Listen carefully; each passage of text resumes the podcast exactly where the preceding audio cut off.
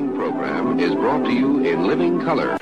Good morning. Good morning.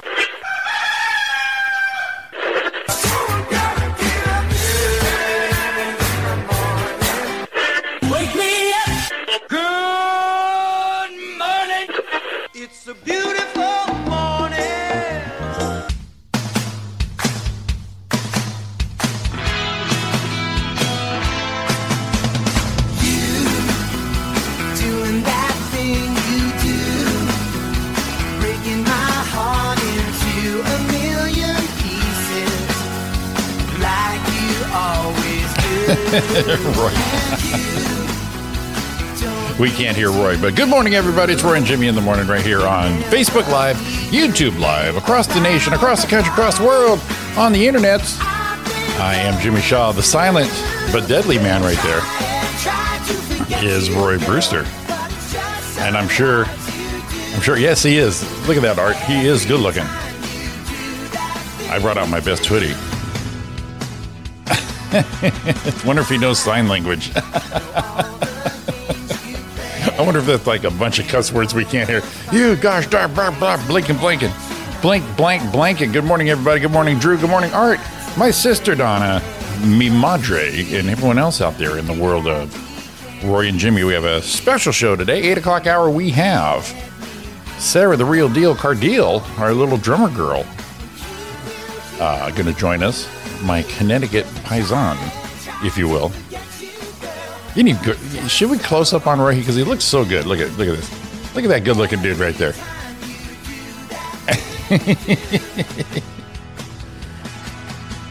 Let's see. He says, uh, "Jimmy, you are a sharp looking man.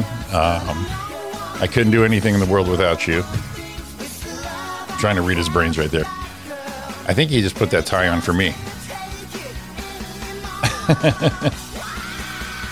My mom says she can hear him. How's that? Is that better, Roy? Can you hear me now? There you are. Hey, buddy. Jeez, criminy. Aren't you good looking? Hey, thanks, man.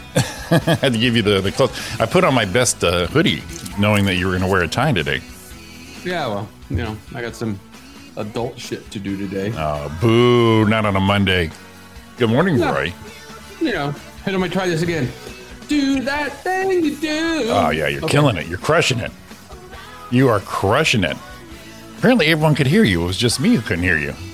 I was weird because I was talking and I'm like, I could see the little meters going up and down. Yeah. down.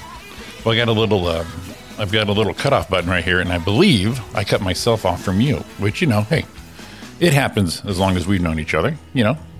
Well, Well, cut the man off. let me clean this. That's better. Is that better? Here we go. Mine's I too far looked a away. little foggy, but then I realized I probably looked better foggy. It's a, it's a good look. It's how he looks. Was that? Uh, League of Their Own. Huh? A League of Their Own. Rosie O'Donnell's boyfriend. Uh, yeah. How come he looks all? How come me. looks all fuzzy? That's how he looks. It looks- Good morning, Roy Brewster. What's up, people? Yes, I already I already uh, sent Drew a message this morning. Yes. Congratulated him and the Browns. Nice. Not a sore loser. Nice. It's uh, very rare when a Brown, the Browns are doing what they're doing. The Browns and the Bills. What the hell's going on? Yeah, I know. Um, well, when you give up 28 points in the first quarter, it's kind of hard to come back. It's a strong opening. Jesus criminy. It's strong. I watched. Uh, I watched my Rams almost lose that one. No, Jimmy, there you are with the glass half empty. Hey, you what know, almost lose means? I, I was Means very happy won. with them, but I am an LA sports fan, and I have to have to go with how it goes. Yeah. So- Almost lose means win. True. Almost late means on time. What I do is I, I get myself ready for the the, the the the oh my god, holy shit, and want to throw everything. I put myself in that mode, and then when they do lose, I go, eh, it's LA. What do you do? Especially uh, well, that fourth quarter almost fell apart on them. So uh, there you go. There you go. So coast to coast, nation to nation, Roy and Jimmy in the morning. We have our Sarra the real deal Cardile. Nation to nation. Uh, living in a man. Oh, please do it, please. How I feel good. You know, I don't have karaoke. I don't have karaoke lined up, but I will line up the the uh, the karaoke version for you. I didn't see. Um, see, uh, I'll be right honest with everyone here. Be right honest, Roy. I'm really torn, and you could call me a bad guy. I don't care. You are. I'm really torn on the NFL. I love football Yes. and all the turmoil with it. Everyone's like, oh, whatever. I like to watch football, right? So, because I like I, I like the guys, I like the boys. Anyway, Yeah, right. sounded weird. Because So, I'll um, tell you what, no matter what, I like the boys. So I watched um I I watched my football games on this app that's probably illegal. No. Yeah. No. That's my way of saying I ain't paying the NFL, but I'm still watching. Oh yeah. Ho- Hold So your ground, the buddy. game, they played a they they I I- because they cut it off right after. Right. You know, not too long after, like within a couple minutes. Uh-huh. And um I missed the footage of Ben Roethlisberger walking alone and sitting on the bench alone, and they said he was in tears yesterday. No. So I'm gonna make a per, I'm gonna make a prediction Okay. that he already made a statement said he's going to um, speak with his family. He hopes they would have him back. I think Ben's done. Oh, I see. Um, I think I'm going to put it right now. Um, January 11th, 2021. Um, his skills have deteriorated a little bit. I think he can still play, Right. but I think he's done. It's just, you know, it's a lot of grind, as you know, to go through all that shit. Boy, do I have a season and then do it again. Boy, do I know the life of football. Yeah. But you, what you see, you see. I know. I'm- and when we're talking about a grind going on and whatever, I saved a clip for it. Um, dude, um, Tommy Lasorda. My boy. That one, that one hurt. See, I was a Dodger fan back in the day before I jumped ship, turned Angels. That was around when Scioscia left. But if if you don't, if you are not a fan of that guy, um, Mr. Baseball. that amazed me was on Facebook. Did you see all the pictures that he posed with? And I read, I don't know how many times he was always ready to take a picture with somebody. Oh yeah. No, Mr. Mr. Uh, he, he just let everybody know. There was no doubt what was going on with him. Ah, love that guy. Um, there, did you see that one chap he posted? Hmm. Um, the the little the little blip with him. Tell me more. Um, he uh, he posted a video of him um, that was awesome. It was when he was um, I think it was 77, 78. Let me look it up. Yeah, 77. And it's when Doug Rau was sucking ass against the sucking ass against the Yankees in a World Series game. You okay? Tommy goes to the mound. Uh huh. Hot hot mic. Oh, I love hot mics. Um, yes. Huh? Yes, I love hot mics. Okay. Now I don't know. Let's see. Let me get to the good part, so I don't want to bore everyone.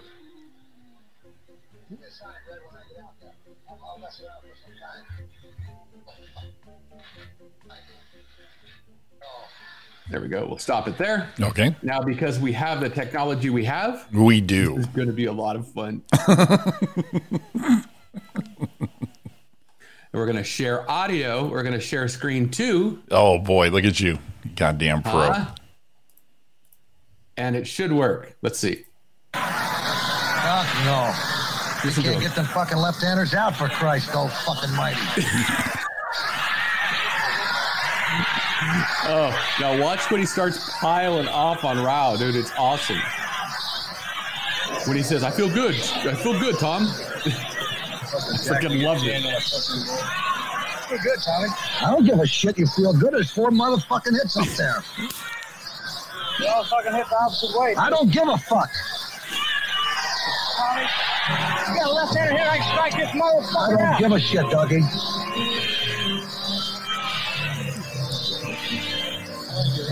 Well, I may be wrong, but that's my goddamn job. I'll make the I'll make the fucking decisions here. I'll make the fucking decisions here, okay? So this thing continues after he leaves, which was awesome, Yeah. to the dugout. I don't give a shit, Doug. I'm the fucking manager of the fucking team. I got to make the fucking decisions, and I'll make them to the fucking best of my ability. It may be the fucking wrong decision, but I'll make it. Don't worry about it. I'll make the fucking decisions. I gave you a fucking chance to walk out here. I can't fuck around. We're down two games to one. If it was yesterday, it's a different fucking story. I don't give a shit. You got three, three left-hand hitters, and they all got fucking hits on you. Rivers, Jackson, and the fucking other guy. They all got left. They all hit. That guy that just hit the ball was a left-hander, wasn't he? Oh, Tommy. So that's just a little bit of it. Oh, dude, I listened to that like two or three times and freaking loved it. I don't give a fuck. This one here is uh, accused of uh, uh, sending a pitch, telling his pitcher to uh, take one out. yeah, So good. No sound. Oh, no sound. All right, tell you what. Let, let me get let, let me get us some sound here. Hey, you want me to send it to you? No, I, I got I got I got it. I know what No, I I'm getting did. good at this. And you're you're so good at this, but I know I know what I did here. damn it, Roy. You're not supposed to be the guy. I'm the guy. God damn it. Uh, Jimmy, you are the guy. Let's see, I ain't even jumping part of that. And what, what is it, Roy? Share audio. Here we go. Yeah. Here we go. And watch this. Tell me. Yep. Okay. Good. Here's the uh, description of what's going on. But man, this is the best. Bevacqua. God, I've heard that name. Bevacqua, yes. What? That fat little Italian.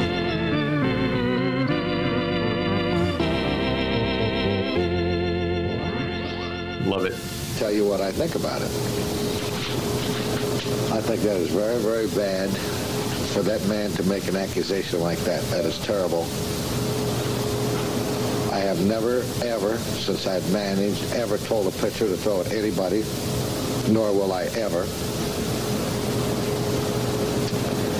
And if I ever did, I certainly wouldn't make him throw at a fucking 130 hitter like LaFay or fucking Bevacqua, who could hit water if he fell out of a fucking boat.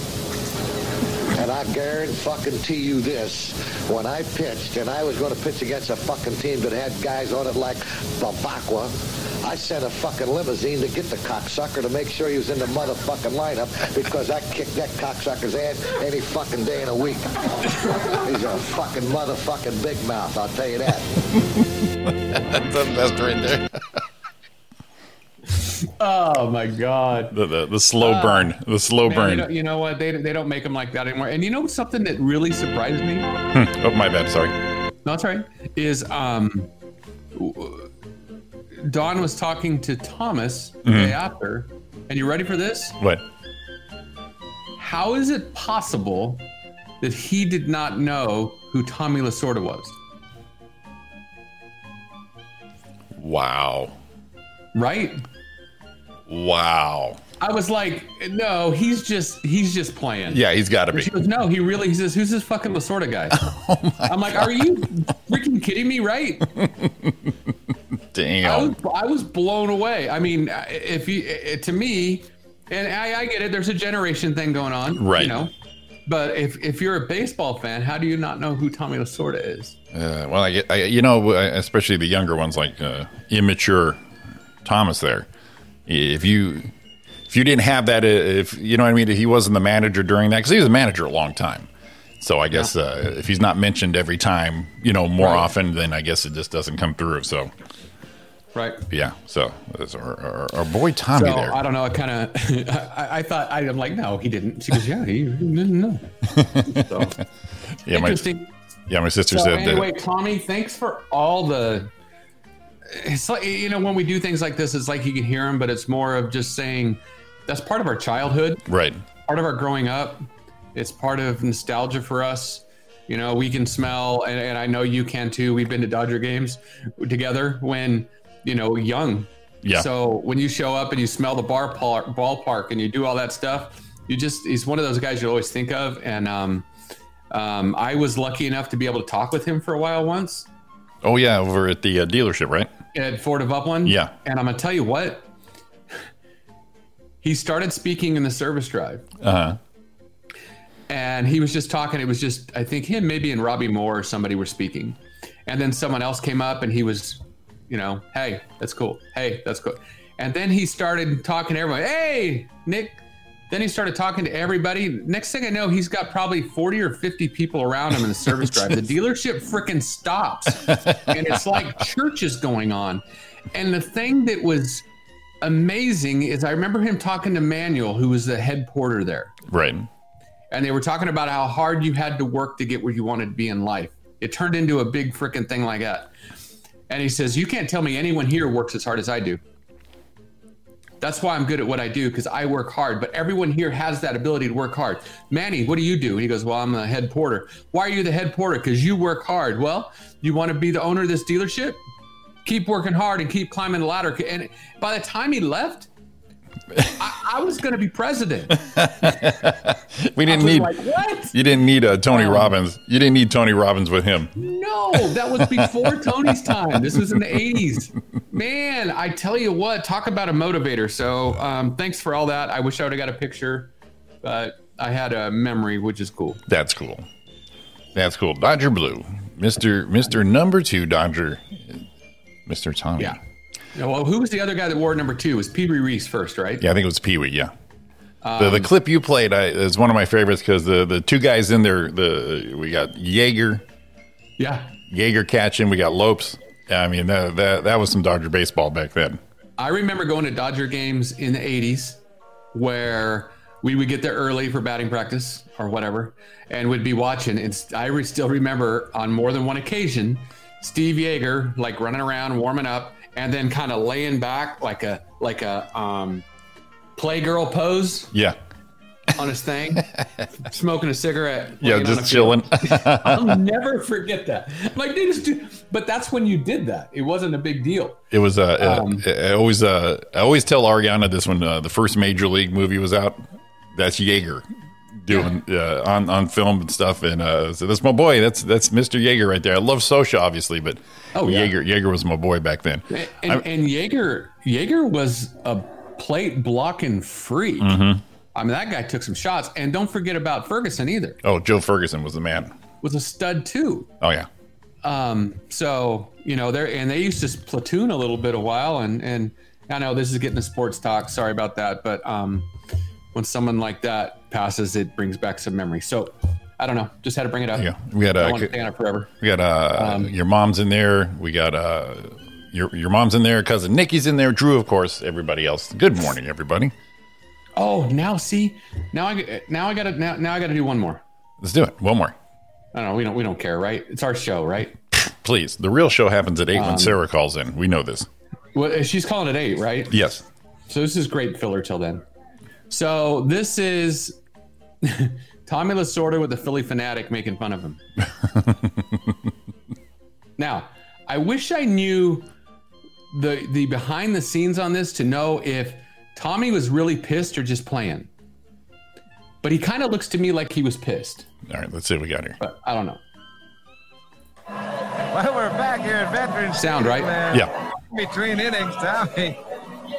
He's out He's there got a as the fat Tommy. Has a stuffed mannequin of a Dodger, and Tommy trying to get the Phanatic close. You see the physique of the of the mannequin. He's a little bit hot, I think.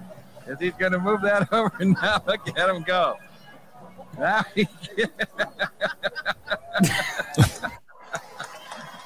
says, "You don't make fun of me or my ball club." He looks pissed. Oh, what a joke. they threw, Threw a ball at him. oh God. Hilarious. All right. Yeah, I'm done. Nice. Very nice. Ah, very good stuff. So, Tommy, thanks, man. Um, how are we gonna segue out of that? Hey, here's one. Here's one. Let's segue there. So, I don't think is Dawn in the room yet.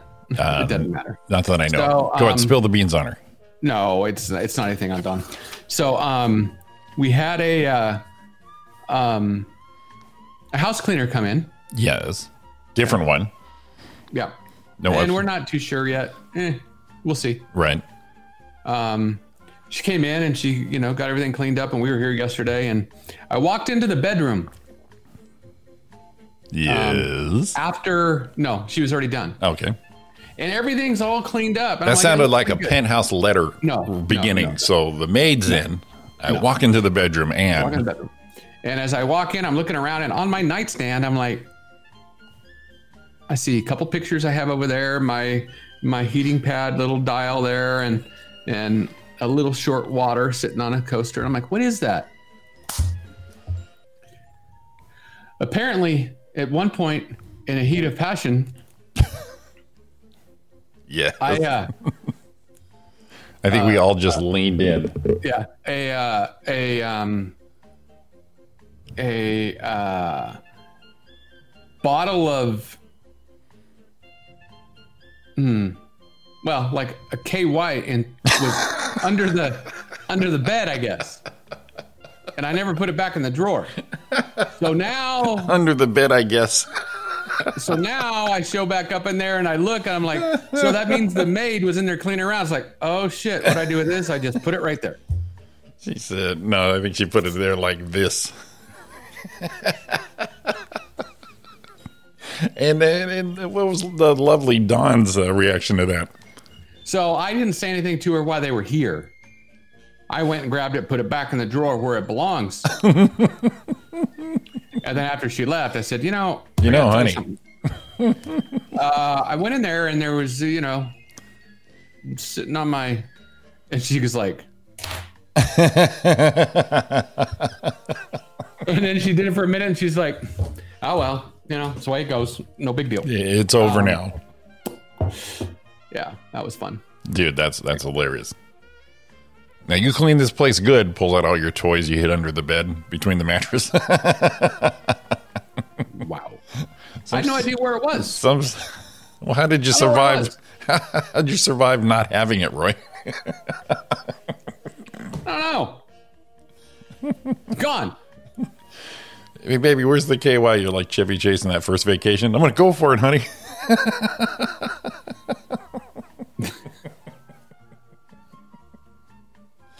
oh, Roy, you're the best.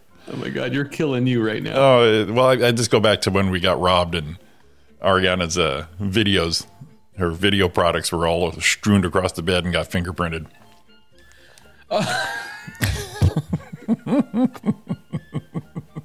Did you? That's freaking awesome. Yeah, I think we told that story though. We, Yeah, I forgot about that. when Ariana was out of work, she was Yeah. doing these uh, videos for these aids that uh, Marital aids. yeah, marital aids, if you will, and she didn't use them, but they sent them to her because she was making these videos, and she got paid to say all these things. She's under a pseudonym, and um, thanks, mom. Oh, you're probably talking about Roy's hair. Um, there it is. I see it. So they would I'm send her the growing hair all products. of a sudden. Go They sent her the products. They, she said she didn't use them, but they all were new in boxes. So there was this box of them in the bedroom closet. Then we got robbed Christmas night. I wasn't there. Got home the next morning and shit was everywhere. TVs were lined up. I guess I just foiled the crime. So my TVs were lined up in the uh, hallway. Everything was gone through, ready to go. But on the bed in the master bedroom, all the toys were across the bed. There's probably seven, eight of them. All these marital aids and massagers, if you will. And Ariana was out of town. And so when I called the cops, I said, Don't touch anything. And gladly I did not. Here we go. You may want to check the bedroom, sir, just to make sure. Now, did did you notice any kind of like reaction from them when they were going to do it, or Oh, just dude, like dude chuckled. Yeah. did he? Yeah. Right. And I thought, and I displayed to him, I go, I don't even know where the hell these were. Uh, I'd like to know. You know, He's, I just told her she's out of town, so you know these things are up for grabs apparently. um, So and then Ariana's super embarrassed, but they never they never met or saw her, so it it, well, yeah, that was okay with her. She's yeah like, it, it eased it off. didn't have to." It eased it off. Right. Not that she wasn't. It eased it off of her quite a bit, but hilarious when I saw those there because I knew I couldn't touch anything, and there they were. I'm like, well, I can give you her uh, her contact information if you want to chat with her. I think they should have. You know how long Well, that's that was before FaceTime and that shit because it should have. Excuse me. somewhere Is in, yours? in yeah somewhere in the archives I, I took a picture of that and sent it to her for the police showed up she's oh my god put those away i can't touch anything baby i really shouldn't what if they want to fingerprint those Uh, yeah so uh, ky and toys put them all away people come on I don't know what happened. It was uh, take a minute after the throws will you take a minute everyone's probably everyone's probably probably trying to dodge the wet spot at that time.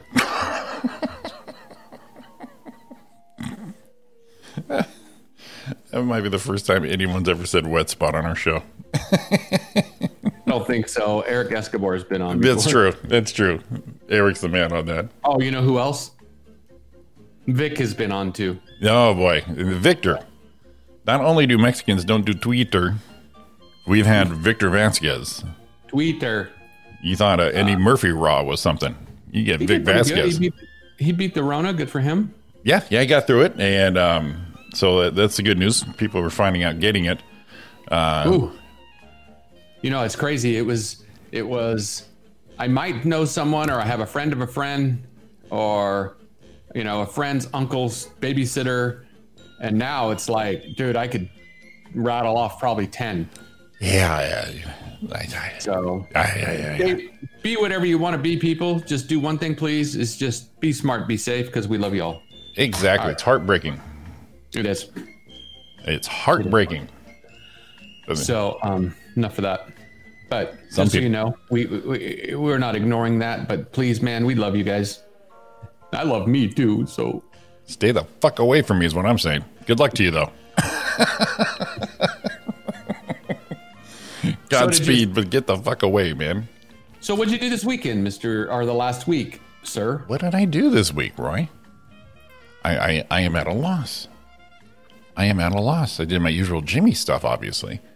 Um, let's see. I got a um, doctor's appointment, knee. They want to do surgery on it.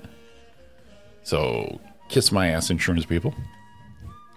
Wow. Yeah, yeah. Apparently, I apparently I'm still injured.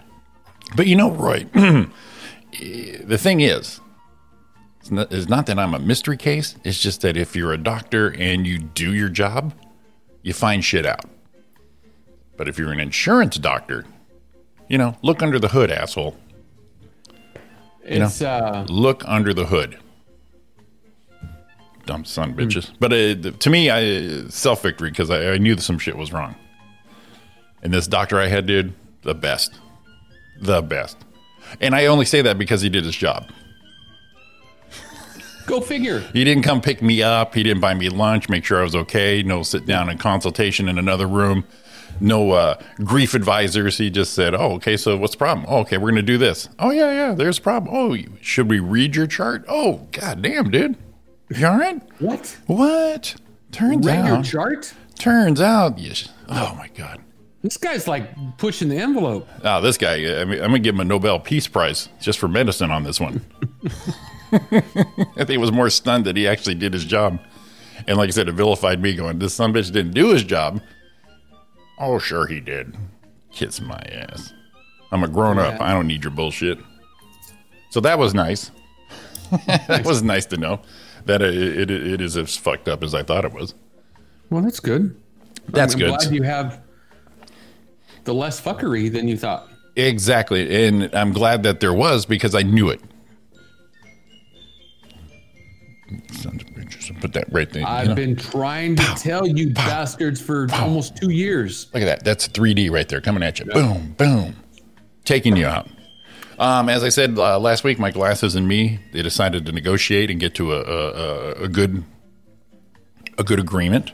Good. So the, the fuzzy dizzy, all that other stuff is done. These things are dialed in because I didn't want to do this all over again. So now, not only do they look good, Roy, I can see good. All angles. Isn't it funny how you're how you're and, and what it is is it's your eyes getting used to your head, making sure you got to look to do the right things. Right. And it's crazy how you would, your body will adapt. Yeah, it, it just now they know exactly where to go. But man, I'll tell you what, that was a rough. It was almost two weeks where I almost had to get rid of these things. Going, I can't do it. But you know what, Roy? I stuck to it, buddy boy. Yeah. Stuck to it. didn't even wear. Last time I wore my old glasses, I saw you Hmm. when I picked up the old uh, headset that day. That was it, buddy. I didn't even go back to them. I'm like, you know, what? it's a crutch. Get off it. That's it. You know, it's it's it's body adapt. That's it. The body And- so it's kind of like when kind of like when you start needing Viagra and all of a sudden your tongue gets stronger. Body reacts. Did you find those next to the KY? All of a sudden, maid comes up and there's a KY on my desk and a couple blue pills. What the hell? I went through the oh, I went through the uh, the uh, horrible dilemma Of of either chrome or black running boards. I, you know, I saw the post yesterday, so let's go here. Okay, so I remember when I got my truck, you went, "Oh shit, I don't have running boards," and I never had them before until my last truck. I'm going, man, well, these are handy as hell, not just for me, but for your your passengers. Right. So Roy, you decided I'm going to get some. Now you have a white truck, you got chrome wheels, you got the chrome grill, all that good stuff, right? Yeah, but I don't have the chrome caps on the on the um, mirrors. Okay, No chrome door handles, okay, and I got the black clad around the bed. yes, you do. So I was really torn. And I originally wanted black, and I wasn't going to buy them, but um, um, dad, uh, for for Christmas, gave me a little cash. Mhm. And, you know, and I went, you know what?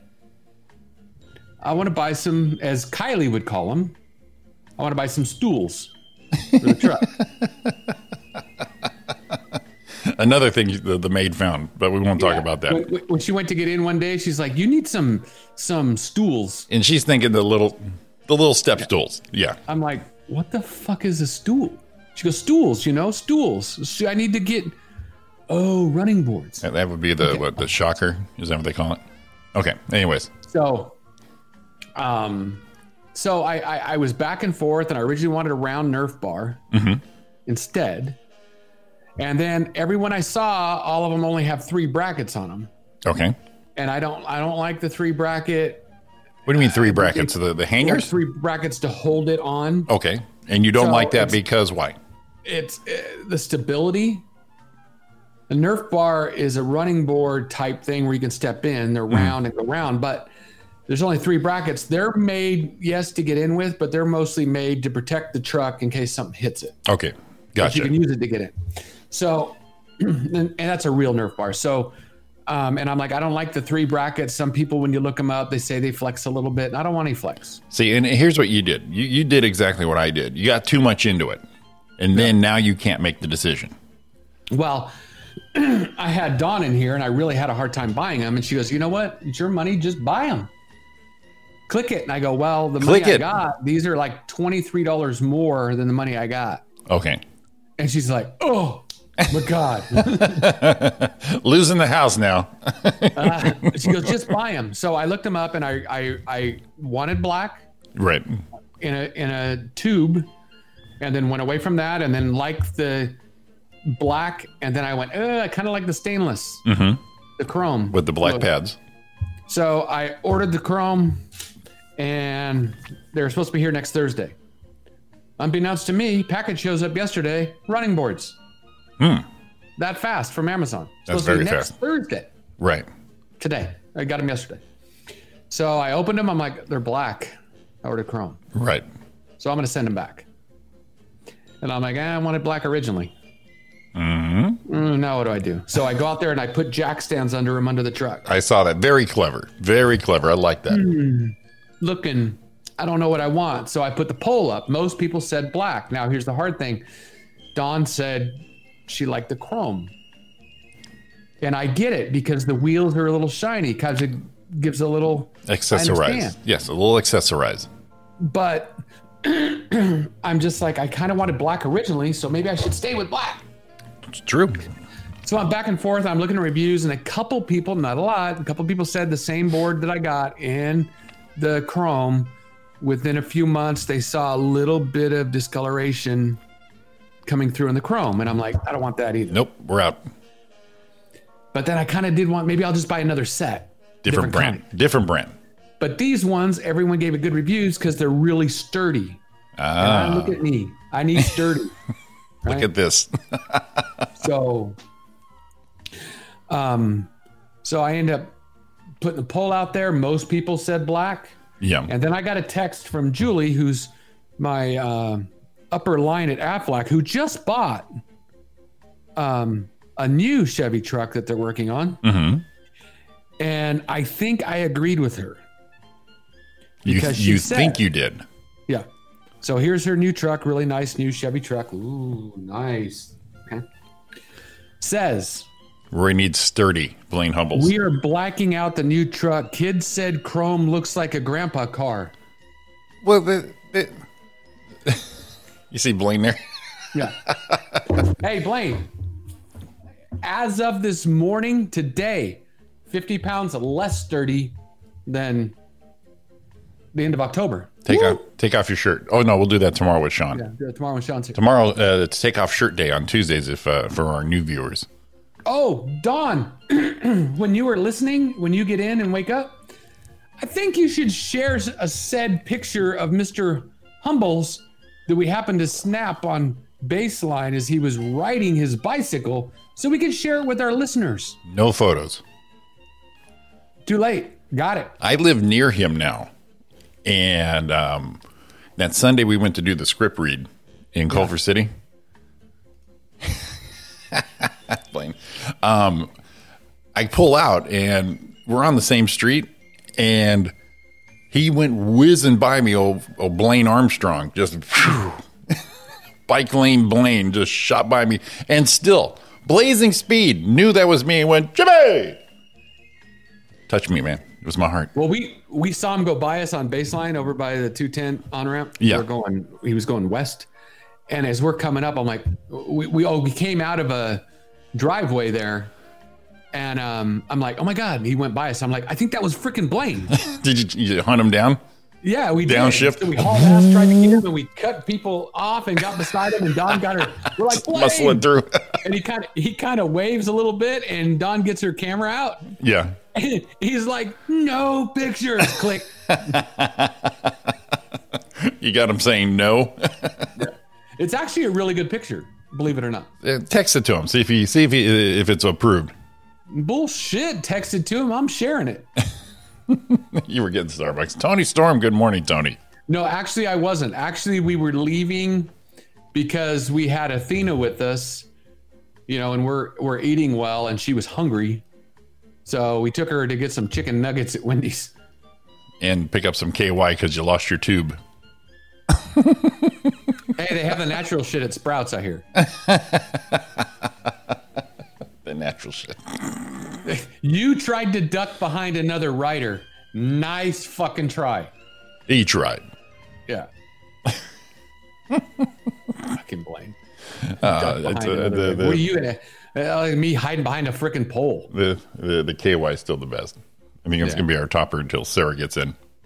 But it, wa it was it was actually cool to see you, Blaine. Good job, good work. That's awesome. Hope you're staying health and healthy and safe as well. We love you, brother. Oh yeah, bike Uh, lane Blaine. I- Like I said, he just phew, shot right by me. You know what though? He probably knows you live close, Yeah. and I bet that freaking inconsiderate bastard never once came by your place to just wave from the street. we, we found out around Christmas time. I said, you know, I think Yeah. Blaine's around here. And then my, my bowl of lumpia was bringing him in. Almost had to buy a present just so he can sit there with us at the tree. Art is telling you to try the coconut oil, Roy. Hmm. Ooh, well, the properties of cocoa. like sum- it's gonna smell like summertime. Summertime. You be back in Aruba, baby. Boom, chicka boom, palm trees. Mm. Coconut oil. Coconut oil KY Roy. this is my favorite part of the show when people who came in late are missing the KY, Yeah, the references. And you know what? Go But back see- and listen to it on podcast. We're not going to do it again for you. But it, it's like Blaine told us, we're, we, we, we play the long game. We go for instant gratification here. But fans know that we're going to come back to this in about three months. Be ready. Yeah, probably. Be ready. Yeah. Now that Blaine said that, I kind of want to go get some like powder and put it on my head. Makeup. you know what though? If I turned the light off, Mhm. I wouldn't have that glare because it's like a studio light in here. Oh, I see.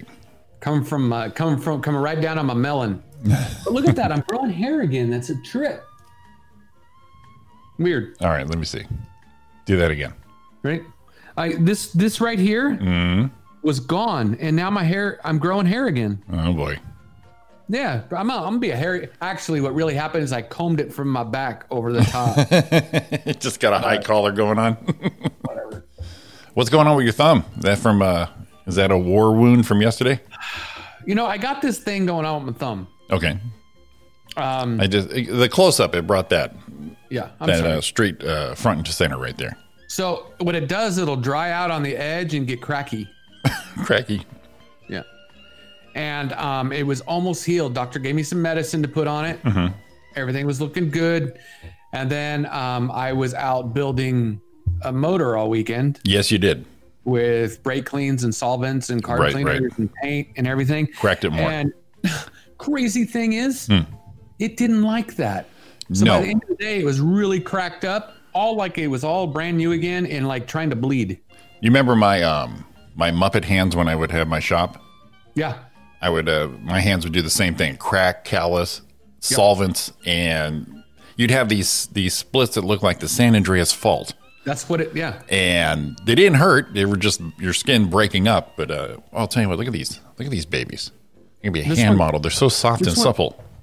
This one actually hurts. Let me see if I can open it for you. There we go. Let's Blaine- see. Blaine says you got a crack.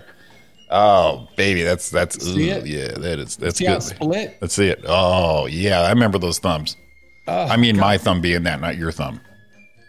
So, um, I, I put so what I do is I have to put the medicine on it and then I put a band-aid on it for a little while. Right. So I just pulled it off so it doesn't distract because it was on there for about an hour, which is fine. Right. And then um, we'll do it again later, and I'll have to I'll have to nurse it back to health. Wait till you get to that part where you you bump things. Oh, I did doing the running boards last night. Yeah, and it's the super bumped it, sensitive. and it was it, I- it almost made me want to cry. Like- Yeah. Well, it's like an electric shock. You're just like, oh my son So- of a bitch. he gave me some shit Nice. put on it. So we have a postponement on our, our movie. Now we're uh, script reading in the 24th, but I have a feeling we're going to get shut down, dude. Yeah, I got a feeling too. Got a feeling it's going to be fleeting. We'll be in this. We'll be trying to film this movie for three years, but I did turn in all the meetings, though. Oh, did you? Yes, I did. Did you send it to the new email address? Now, here's the deal. These stupid people. I mean, not stupid. people. Uh, if That's they're listening, if they're listening, and this is Roy and Jimmy not being Hollywood. The the day I sent the the meetings that night, the next morning I said, please send to this email. Oh, okay. So you're all right. But Drew said he got it, so right. yeah. So you, you guys are going to have to wait a little longer for the film debut of Roy and Jimmy in the morning. But it, you know it's going to happen. Well, we're, we're on the IMDb. I've been on the ID, and, and you know, I thought about that. Hmm. He asked me to do the IMDb to make sure it was out there, Right. and he would pay the monthly food dues for the IMDb. Right. I've been paying that for what, three years? yes. That's like a that's probably a thousand dollars. Well, see, the thing is, you said you already had one. No, I put it on there because of it. Oh. I, I I pulled it out. So I I hate to be that guy, but part of me wants to go, hey, you wanted me to get this? Burp. What happened? Now, I um, they gave me one, so I'm not paying for mine.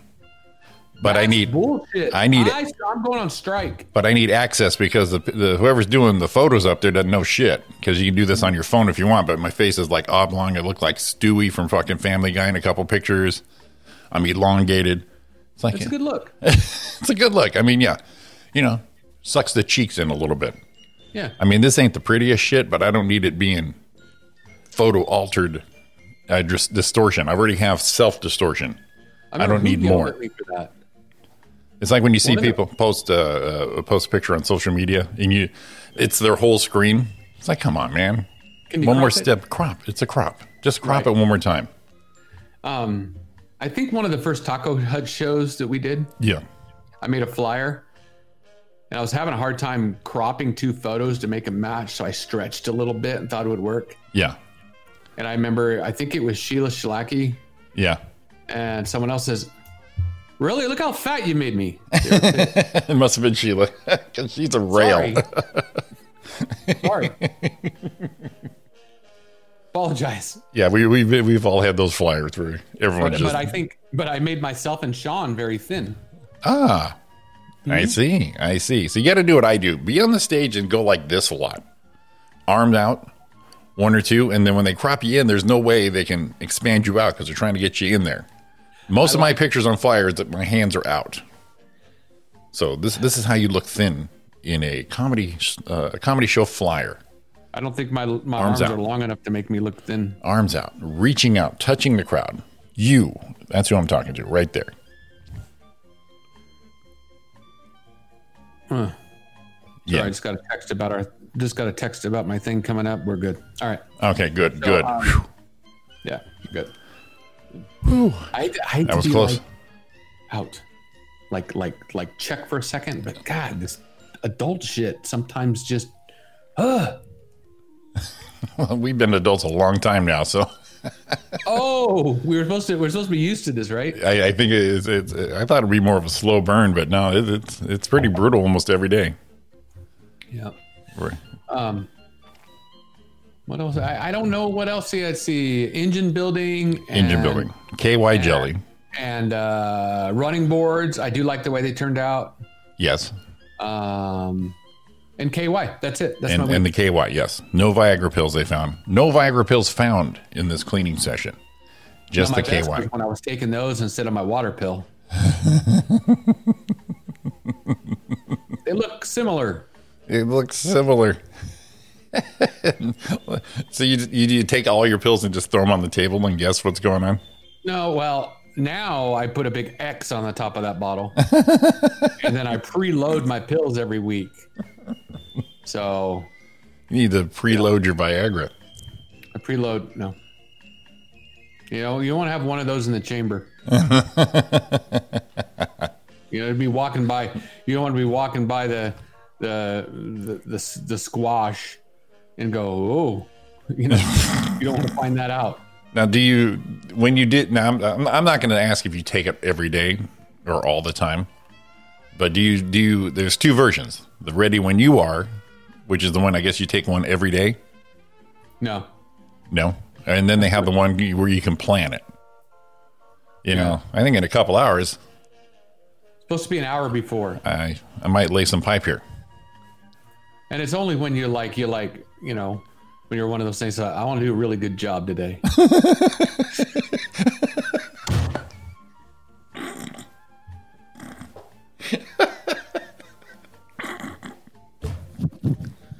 Yeah, she made a good dinner. I think I want to tip her on this one.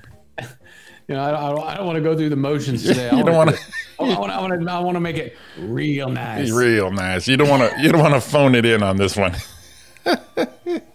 Just want to do a real good job. oh my god, that's the best. Well, shit like that scares me because, you know, I'm on the stuff for that AFib thing, heart, you know, Right, that I have going on. right. And I'm like, and they're both in my prescription thing. You know, it's not a big deal. They're both, they should be monitoring. But what if the doctor just forgot? Oh, I forgot I gave him that. I forgot I gave him that. I could blow a fucking heart. All because you're trying to do a real good job. Dude, real nice. Give it to her real nice.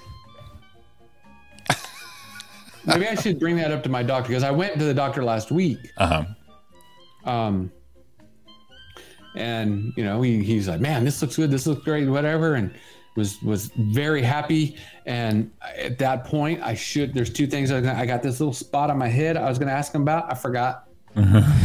That's where you need Sean's wife. Yeah, I forgot. Um, and then that's something else I could ask him about. There was one more thing I was going to ask him about, and I got home and I went, oh. Right. But you know, see, if I were to go with Dawn, he, he would look at me as I'm sitting there, and she could be in the chair, and I would, is there anything else? And I'd be like, ah. She'd See what I what I do is I to- with her phone. yeah. See, I've got I've got this notes application right here, and I just write it all down before I go. It's like Well, a shopping list. problem With that, It's a, it's like a shopping list. Uh, here's the problem with that though. Hmm. I've got to remember to open the notes app in order to get them. You gonna be one of them guys with a shit ton of strings tied to your finger. This is for that. This is for this. like Uncle Billy. Yeah, Uncle Billy. But yeah, I, I, I have to pre I have to pre interview myself before I go somewhere like that. And I have to the day before, and then I got to uh, check in with Ariana because women, and this is more of them being thorough. It's not really a complaint. It's only irritating because you forgot it the ne- when you got back. But they ask a shit ton of questions after the fact, not before the fact. After the fact. So I lead in going, okay, tomorrow I got to see the doctor. Let's pretend I just got back and you say, Did you ask him about this? Did you ask him about that? Did you ask him about this? So I go through a thorough pre flight check and nip that shit in the bud. I get it. It's not that I'm mad that they're doing it afterwards. I'm mad at me for not thinking of it, thinking of it at the time. Well, I I've even said to the doctor, kind of embarrassing. I've said to him, Please. I've been, no, it's not bad, but I've said, oh, instead of asking about like, oh, I got to check this thing on my head, Mm-hmm. I might say, oh, and my wife told me to ask about this.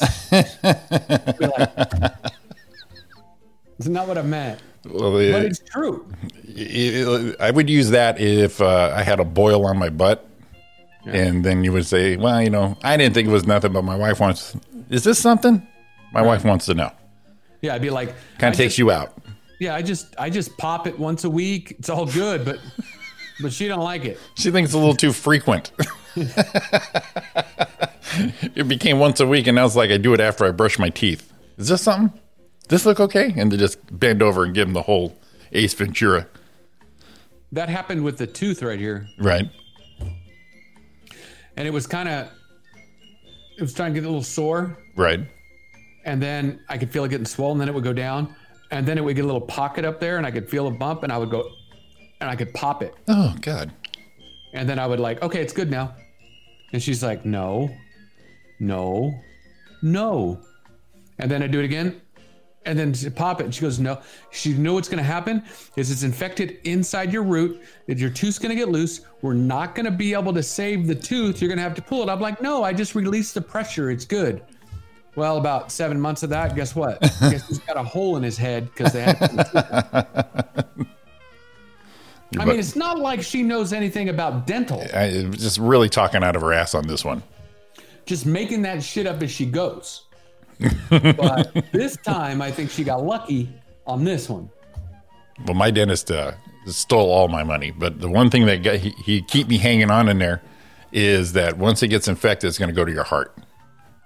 Oh yeah. And I'm like, okay, you could be right, but that's a hell of a that's a hell of a thing to say to me, dude. And I'm going to write you a check now.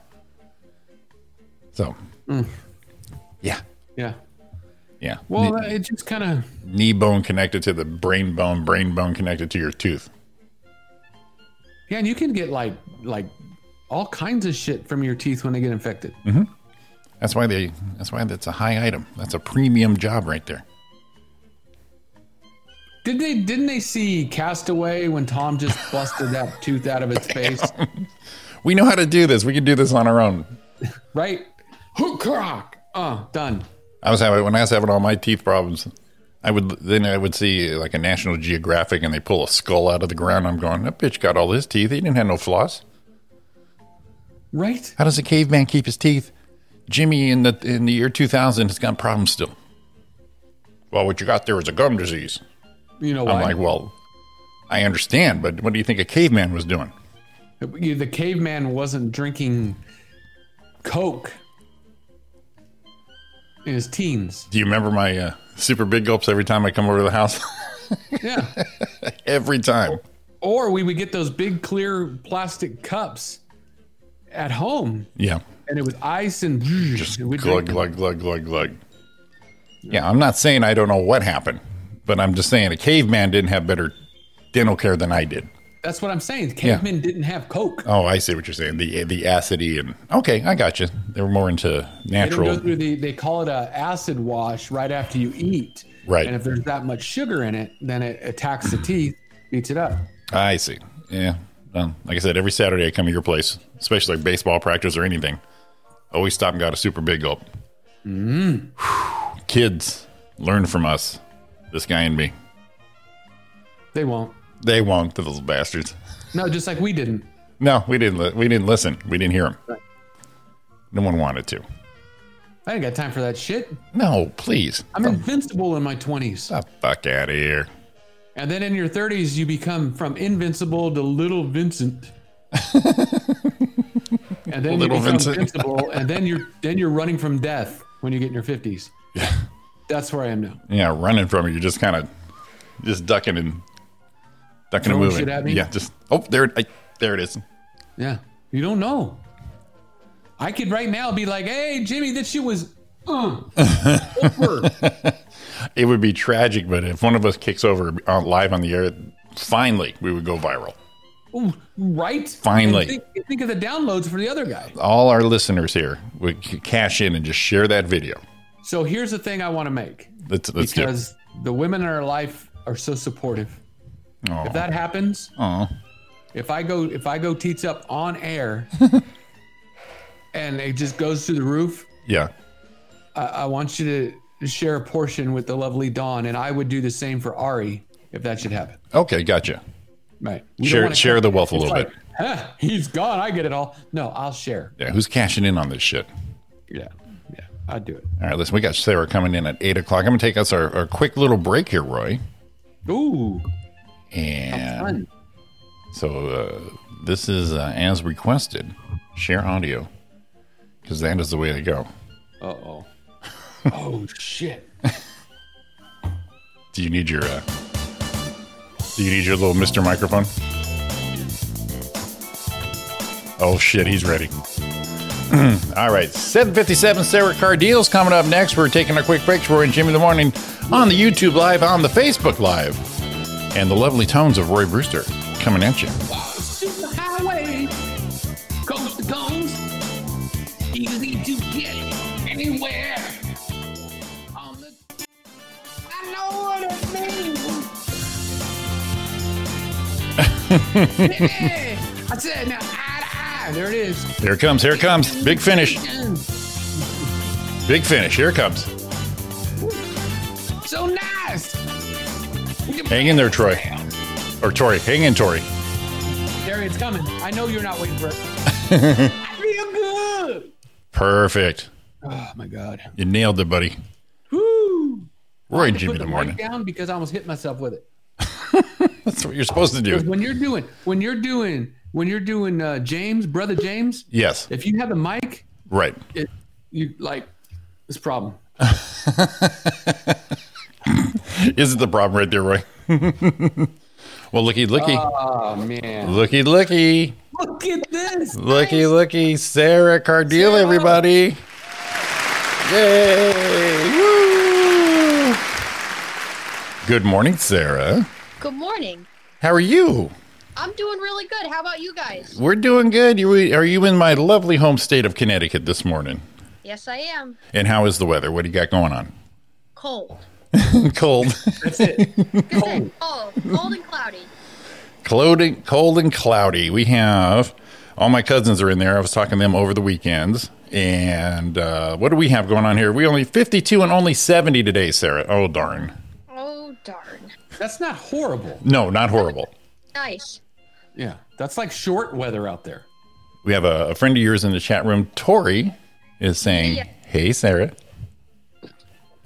So what have you been crazily up to? Because you, when we had you on last time or the last couple times, the ener- one energy you have is incredible, and it always it's cool to watch. But on the other side, Jimmy and I feel like we're kind of like a little bit of the slacker people because you're doing so much all the time. We're kind of like, what'd you do? Well, I don't know. I got up, got a shower. Pretty good. Well, I do a lot. Um, lately I've been been trying to practice a lot more than what I usually do, even though I practice a lot. Um, been working on some cool new drum covers that I've been releasing slowly, but I have some more that I'm working on in the next couple months here. So I've been trying to get onto those, and then I have some other cool stuff in the works that I can't really speak about yet. But stay tuned. Ooh, We like that. I like those Are you doing teasers. stuff with your band with your band, The Scattered. Yes, we are um right now working on releasing our first EP. So we've been I've been also practicing the songs t- for the album and I'm super excited about that. And um, been putting a lot of work into nailing those drum parts down and writing the charts for them. Nice, nice. Now we had Rich on uh, a couple years ago, our buddy Rich Redmond, and uh, he said he can teach me to play Back in Black in about two minutes. He could. And but I told him I, I said I, I told him I'm a life a lifelong professional air drummer, so I don't know if I can adapt to the pros like that. But he said no, I got you. No, he could definitely teach it. He's really good at what he does. He could definitely. Uh, So, so those that don't know, there, there's probably some people in here. We're kind of assuming. Um, Sarra is a drummer, and she's amazing.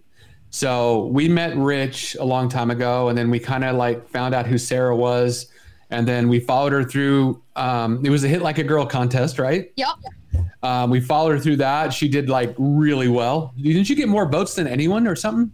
So I've done the Hit Like a Girl competition twice. The first time I won the Joe Hibbs Memorial Scholarship. Right. Then the second time I did it, my video um voted as the most popular video in the That was it. That was it. Yes. So then you won the cool kit. Um, I won And, a, a lot of cool prizes. That's awesome. So, so those of you who don't know, Sarra is a drummer and she's incredible. Um, look her up and you'll be blown away. Um, I mean, seriously, it's it's just kind of a, it's it's an honor to speak to you and then watch you evolve. You were already unbelievable before, but watch what you do now um, is very cool. And the thing that I think is different to watch you now to then, it's like it seems like your style is more evolving to who you are you're Absolutely. kind of you're kind of it was like i'm a great drummer and i'm good at what i do but now you can see like the flair or whatever you want to call it and the style you have is definitely yours and nobody else's and that's what's really cool to see And that's what makes you. I try to have that because that's what makes me different than other drummers. And I want to have something unique to me that's different that people know me by. right well it's working and you can see from then to now the the maturity part i don't know how, you, how what else you would call it it's not that you're young it's just i mean maturing in what you're doing you can definitely see that coming out um, and it's fun to watch man It Well, really. I, I was going to say as as far as the maturity and all that, but making it your own, you can tell that you're having more fun. Uh, the the more you do it, you know, you're more comfortable. You're like, I got this. Three, four, let's go. This is we just jump right in it. But you're you're always smiling. You're always just having a good time doing it. Absolutely, all the time. I every time, every. It's either when some photographer's doing a picture at her show, it's either I have a super smile on my face or I have this drummer stank face. like, it's either one or the other. Well, that picture I used for the thing, you got the, the, the you know the sticks pointing at you. It's like, I got you, buddy. I got this. I got this. So you've heard of um, you've heard of RBF? It's like resting bitch face, right? No, You never heard of that? Never. So I was told that one time that I have resting bitch face. Other people do. So if I'm just like looking, it's like, yeah, you're being a jerk. That's the look. Oh. But I'm not. I'm happy. So that means you have RDF, which is resting drummer face. So that's the hashtag today is hashtag RDF. resting drummer face. Resting drummer. Resting drummer face. Because a resting drummer is not a happy drummer. That can be my assumption right there. Yeah. Uh, for a little background uh, the, for people that are new listeners, because we had John a couple years ago. Um, how'd you get into drumming? What, uh, especially at the young age, what got you motivated to even go into it and get a kit and try it out? So when I was younger, uh, I had a friend who had a drum set, and he was teaching me stuff. And as fast as he was teaching me this stuff, I was picking it up and picking it up. And then one day I came to him and said, "All right, Kyle, what else do you have to show me?" And he's like, "I that's it. Like that's all I." And so I started teaching myself. I watched Travis Barker on YouTube, Casey Cooper.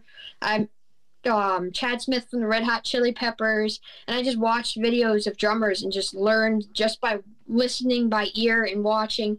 And then one year, I said to my parents for Christmas, I said, "I want to, I want a drum set for Christmas. I want a drum set. I want to go to drum lessons." And my parents got me drum lessons for Christmas, and it's just taken off from there. Um, the reason why I got into drumming is because when I like middle school age, I was bullied a lot, and I used that as my outlet to get away from bullying. Because when you play the drums, it's like everything that's that's happened throughout the day that's bothered you, it, like disappears. Right, you're just getting lost into it. You're getting your own. Now, when you first started, were you doing it by memory? And because I know it's all it's all counts timing with uh, you know reading music. So when you said you were learning, you were just doing it by memory. Because, like I said, as a pro air drummer, mine is all memory. Yeah, so I basically taught myself by ear. So I have like a really good ear for stuff.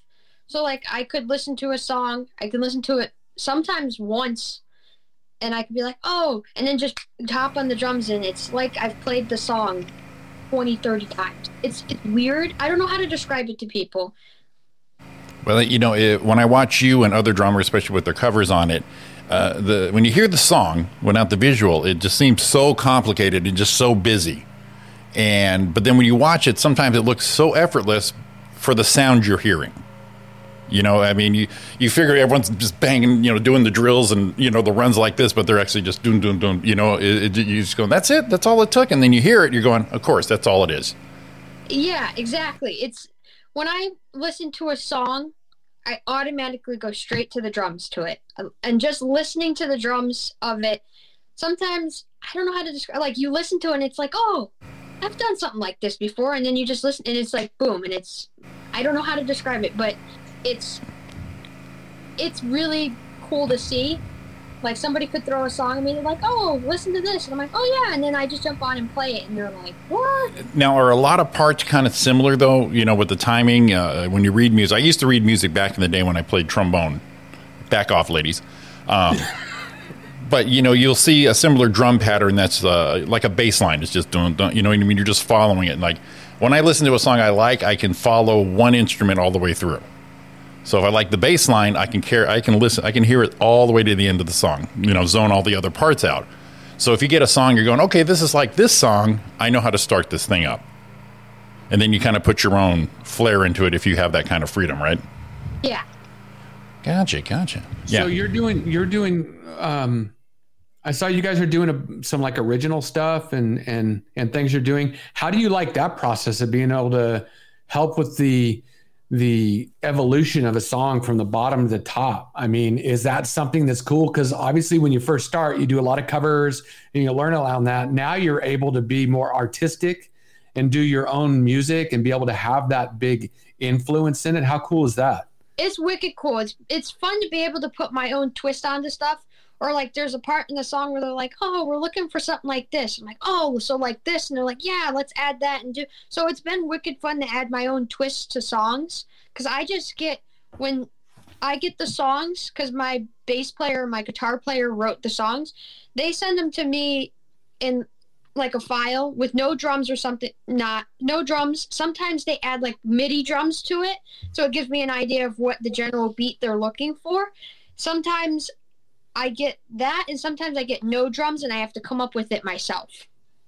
But it's been really fun doing this process because I've never done anything like this before. So it's definitely something new and out of my comfort zone, but it's something that I've been wanting to do for years. That's, That's awesome. cool. That's awesome. Like I said, you, now when you went from um, hearing the song and duplicating it, your part, to uh, meeting Rich and then learning the technical of it, like I said, the the read of the music was that a hard transition to uh, to it, it's more of a discipline play when you're when you're reading the music, if I'm correct. No, I've actually gotten to like it a lot more. Um, when I obviously I taught myself, I didn't know how to read sheet music or anything, and then I jumped into drum lessons and I learned how to do it. Then I started going to drum clinics and I started learning how crucial it is to learn sheet music and how it'll help. Learning how to read sheet music will take you farther than not learning it at all.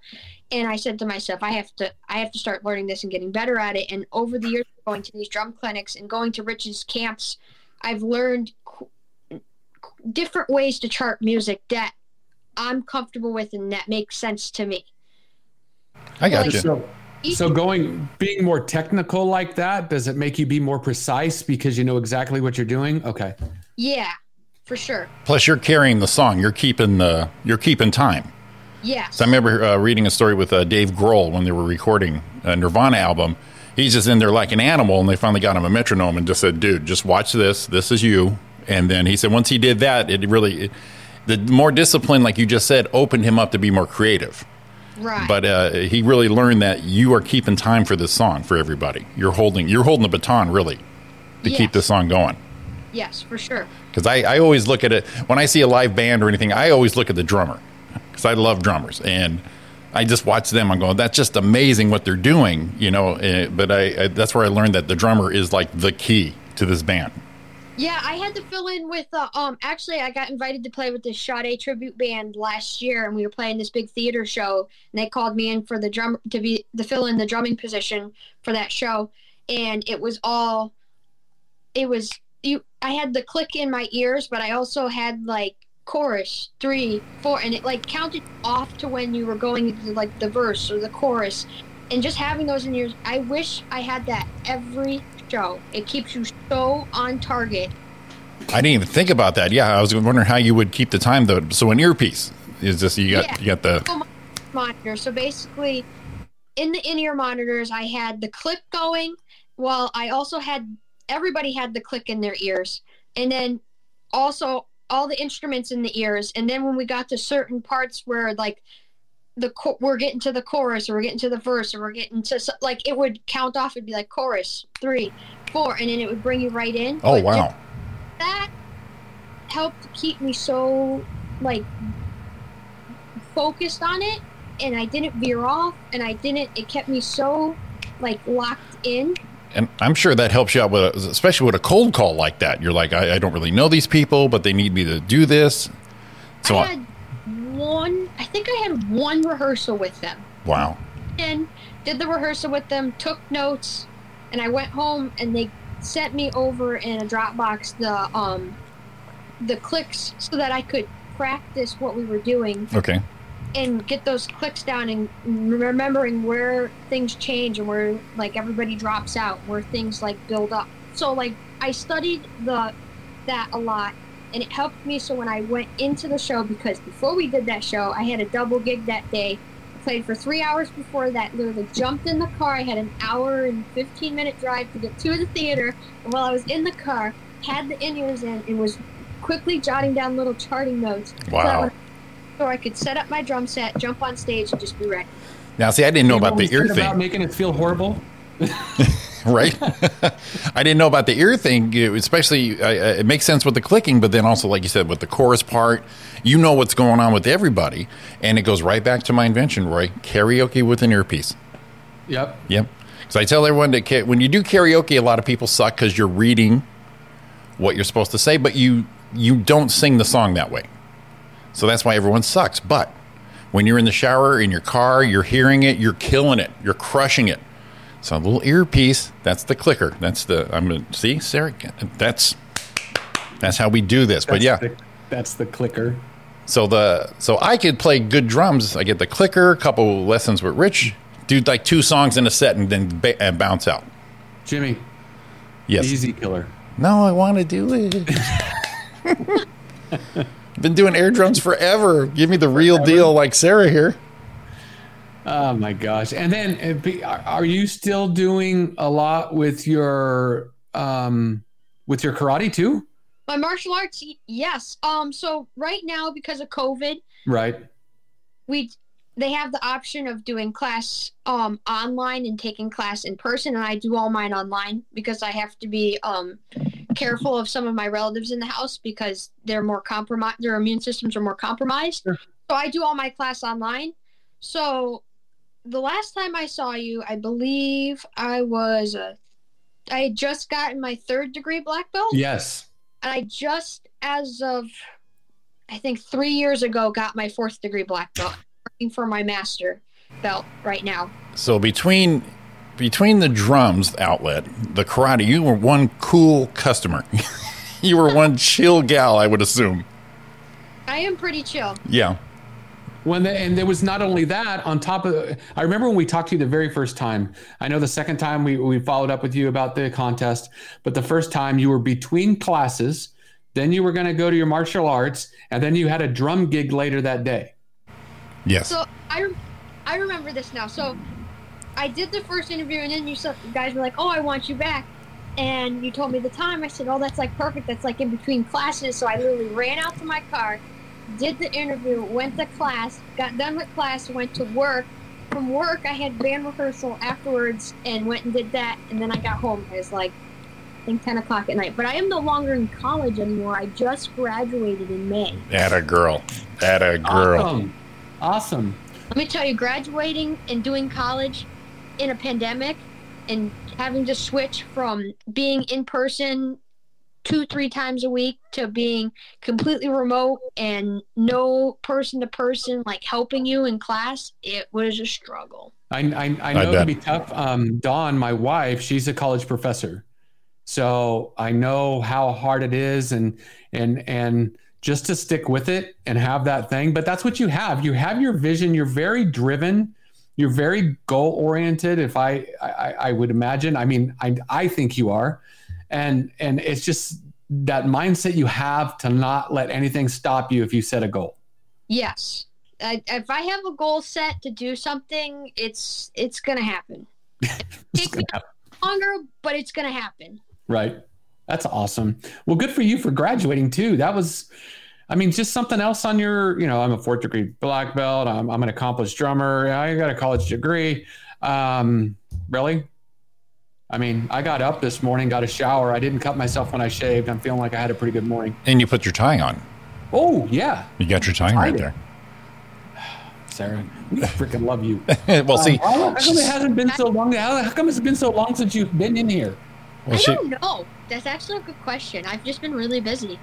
well, see, now that When she you hit me graduated, she graduated college, and that's so she can squeeze us in that Ah. little bit of window she has in the morning. Well, we were talking about when you were in the one day, and we're like, "Wow, we need to get you back." And then when you messaged me, I'd love to come back. I'm like, Jimmy, Do it, Jimmy call her, wants to come do back." this. We're like all excited and giddy. Uh, uh, Roy's wife Dawn's asking, "What is your what is your degree? Where'd you and where'd you graduate from?" So I graduated from my local community college, Manchester Community College, and I graduated with uh, my general studies, a bachelor's in general studies. Awesome. Now, now, was this backup stuff, or is it you want to get a degree? Because obviously you're going to be a pro drummer till you die. So So I want the reason why I did the degree that I did because it gave you. I'm all over the place. I have a lot of squirrel moments, and I like to just. I want to get. I want to try a little bit of everything. So basically, what general studies degree does is, um, it basically lets you try out all the different programs within the college. You're not just. You have to do these. It's like a straight road. There's no. This gives you a little more like freedom to just like I want to try this class. I want to try this class. Oh, I really like this. Oh, I really like. Like it gives you more like variety. Well, yeah, you'd hate to go through this whole program for something you thought you might like, not do it. Because I mean, a lot of times is uh, I have friends who who try college and then they said it just didn't work out. But uh, like you said with the general studies, you can taste a little bit of this, do the buffet. And figure out what you like. Because when me and Roy, obviously, when we were younger, we had no idea that our goal to is to do a internet radio show. That just kind of came because of the other things. You know, we, we did this, we did that, that led to this, this led to that. But at least we knew how to do all that now. I also did some classes too because I also work with um before this whole pandemic thing broke down. I used to work in an after school program with kids, and so a lot of my classes that I did were like with childhood education, early childhood education, so that I could take what I learned from there and trans and take it and transfer it over to what I do with my work. Gotcha, gotcha, gotcha. So yeah, a piece of that can take you to the uh, a piece of that there, and then when those give you all that hell, you just go play the drums or do some ah, knock them babies down. There's your bad day. It's gone. What? Where do you think you get all your drive from? Is it is it a mixture of things? Is it is it just something you think was instilled in you early? Is it something you found on your own, or Uh, well, I'd have to say it comes from my parents because my mom is constantly on the go working, do, and my dad's constantly, he's a mason and he's out there working all the time outside, do. So I get it from both my parents because my parents, my mom's got a couple jobs, my dad is a mason, and they just are on the go, do. They set something to their minds and they just go and they do it. So that's where I learned. I learned it from them. Just if you set your mind to it and you want to do it, just go. And then how do you how do you like like the day you talked about you were in between classes you had to drive that or or the day you did two different you had you, you did a session and then you drove and you did the the other event how do you find the the what am I looking for? Like the time management and the way to get everything into a day when you know you're going to be crazy busy and still enjoy it without going, oh, I got to do this? Is it just because it's such a passion? Whatever you want to do, it's going to happen? Or Yeah, I mean, I I went to a school when I was um I went to a private school for and they taught me how to do how to time manage and how to manage my time because I'm constantly my mind's in a million places, so you never want to get yourself you don't want to overcommit yourself is what I'm trying to say. You don't want to put so much on your plate that you can't physically do it. So I lit I get so like when I get asked to do gigs, it's like, all right, let me look at my calendar here. Ooh, I have a gig that day. This one's at this time. This one's at this time. Ooh, that's going to be a little tight. Let me see how long the drive. So like I do my research on it. Or like when it comes to stuff, like if I have a really busy day, like I'll sit down the day before. I'll be like, all right, I have to leave the house at this time, and then make sure I pack a lunch tonight or like little snacky stuff so that I have it with me so that I can continue my day and have all this with me so I don't have to take time out of my day to go buy something to eat or do something. So I like plan it the day before. I plan it so that I like have all my stuff with me so that I can do everything throughout the day without having to stop. And you're going to have your days when things just don't go right, but by having planning all that out and looking at each little piece of your day and time managing it, it helps make things go a lot smoother. You Yeah, know we, what's we crazy is I, I, I, I reading a book by um, a doctor who talks about the most successful people in the world set themselves up by pre-preparing. Like something as simple as and this is one example he uses and you're doing exactly that because you're pre-preparing before the day. So there's not a wasted movement so if the first thing you want to do in the morning is go for a walk instead of he, the night before the shoes are put beside the bed.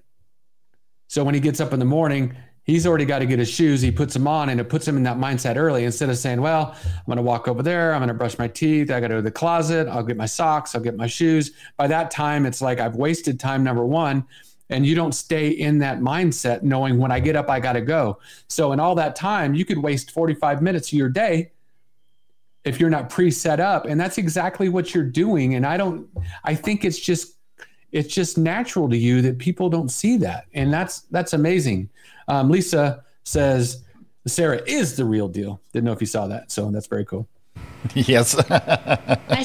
Thank you, Lisa. I uh, we used to do that with our. I, I used to do that with my gigs when I'd have a gig because you don't want to say no to a gig. Right. And pl- plus, I was working, so I had, I had my own business. I'm working full time. I got a gig coming up, so I would try to do like you said the day before. It's like okay, I need to get out. I need to be done about three forty-five. I need to be on the road by four ten. I need to be there by five fifteen. You know, and just really plan on it. Roy used to do that. He used to do it so well. He'd get there hours early instead of fifteen minutes twenty. But yeah, you have to do that because you don't want to say no. But then at after you've already jumbled your schedule, you're going okay. You know what? Let's let's breathe. We can do as many as we can, but we got to plan it to, to make it happen. absolutely like when i do when i have a gig this is like my prep for it. If i can the day before i try to load or i try to because i try to make sure that all my stuff is packed. I do the checklist. All right i have this this this. Leave it by the door. This is i need this stuff to do. Then i'll go over and i'll load the drum set in my car and have everything all loaded in and the stuff that i don't want out in the car I keep in the house by the door so that when it's an hour before I have to leave, I'll just throw it in. Then before I leave, I do the checklist so that I don't forget anything. I've had my fair share of I get to the gig, oh my gosh, where's my throne? Oh my gosh, where's this? Oh yeah, see, yeah, we didn't have all that gear to bring, so yeah, you're you're, you're packing for a family vacation every gig, basically. Pretty much You know. this. We got we went from having no gigs, and then by the end of August, we were gigging twice a day, every day of the weekend. We were getting so many calls for gigs that we've had we had to turn down a lot of it because a good amount of it because and it sucks when you have to do that. It's like you want to do everything, but you can't do everything. So we were du- so there were day, there were days where we were double booked. There were like weekends where we played Friday, Saturday, Sunday. We were like weekend warriors. It was crazy. I hated like that, that. I, I hated that part too because uh, you would have a, a choice between this gig or this gig, and you don't know which one to pick. You're like, okay, and then you I've picked the wrong one before, where you're like, oh, it's in a restaurant. Okay, where this one was on a stage in a comedy club, but you didn't know at the time. They just said, "Are you available?" And uh, you're just like, oh, but yeah, you got to do more research. Going, okay, who's the promoter? Who's the booker? You got to put some time into this stuff. Yeah, it's it's a and my bandmates um we have we do like weekly Zoom meetings and we go over what can we do to make our our page better? What can we do to push ourselves out there? What can like what can we do to put ourselves out there more and get ourselves getting more gigs? Like we have these meetings and we sit down, what can we do? How can we go about it? And we sit and we just brainstorm all this stuff and we keep a Google document and we try to accomplish this stuff on the list so that when it comes time to when it gets busy, because we're already starting to get booked for the summer already, and we're just trying to get we're trying to prepare and get ready for that on top of trying to prepare for this EP that we're coming out with that we're going to go in and record later this year. So It's Don said some people meal plan, Sarra life plans. meal plan, life plan. Like you're you're not a meal plan, you're just a life plan. This is my life. This is the way it's going to work. This is what I'm going to do to get there. End of story. Pretty much. See?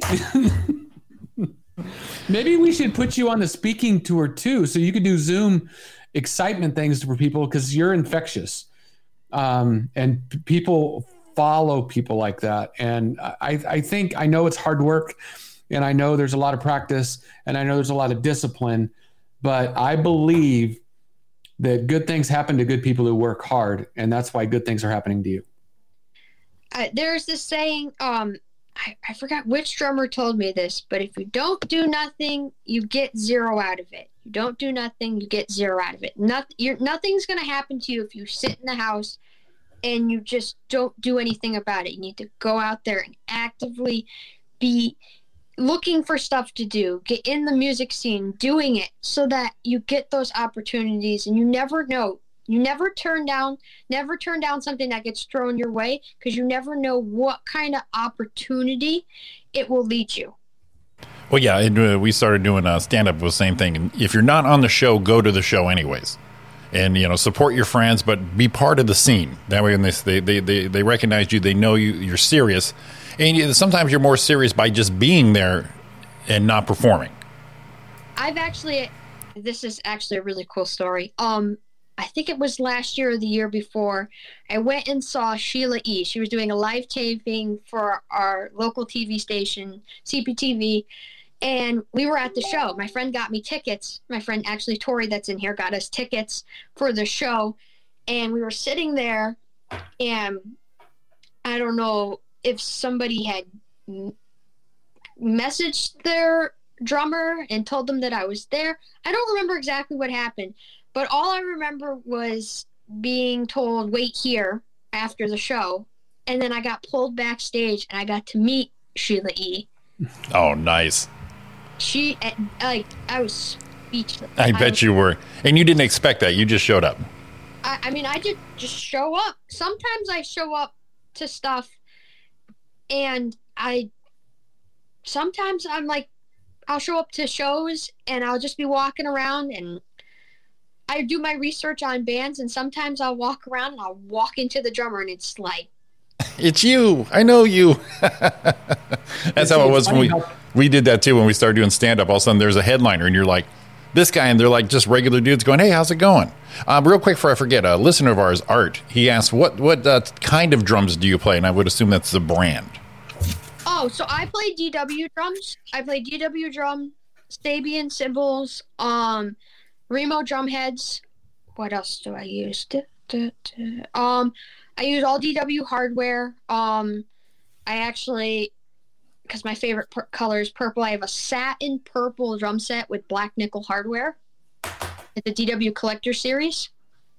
All right, where am I going to find a picture of that we can share with Art? yes. Uh, I can send it to you afterwards, and you can send it over. To, well, actually, I have my other computer here. I can send it over. You know, I, I um, when you said about working hard and continuing going and and and never quitting, um, I'm a uh, I'm a uh, Jennifer Nettles fan, and I saw her do an interview one time, and she did a quote, and then I read it and said, "Did I hear that right?" And her thing was, Um, she said, People by nature are lazy. By nature, most people are lazy. Okay. So if you're talented and you just continue to work hard, normally you win by default because everyone else is like, oh, this is too hard, I quit. And for those that are good and continue, they're the ones that succeed. And that's exactly what you do. You're talented and and there, you know, there are people that that may be as talented as you are, but they give up, lose focus, and don't do anything. So what does that do? It just keeps rising you to the next level to let you get the dreams you want. Absolutely, absolutely. I'm sending you the picture right now. Perfect. Oh, and cool. it We looks like it it looks up. like Art is familiar with that. He said DW are some of the best. They are the best. I actually got to do a factory tour out in California. Not not this year, last year. No, not last year. The year before that. I have to remember we're in 2021 now. Right, It's yeah. last year, It's the following year. Um, I went and did the DW factory tour, and we got done, and we got to yeah, there it is, right there. Boom. Damn, nice set. That looks good. I like that. Thank Ah. you. Yeah, I actually, so when we were at the DW factory, we got all the way to the end, and they have this room called the candy room, where it's like all like they have like a wall like of swatches of all their different like lacquer finishes and colors and different types of wood and this, and then they have all these kits set up around in this room, and some of them they have on display on the wall, and I saw that kit on the wall. And I looked at the guy that was giving us the tour, and I said, "I want this right now." gimme, gimme, gimme, gimme. on the order list. Like this is like my dream drum set that you guys literally brought to life. It, I thought it. I said to myself, truly was meant to be because I love that drum set and I get so many compliments on it. Oh, oh, there you go. Whew, we thought we lost. That was my. Uh, lost. Roy put something on the screen and hit the wrong button. Yeah, there it is. There we go. What do we got going on here? So, and and just so everyone knows, this is this is Sarra a little bit.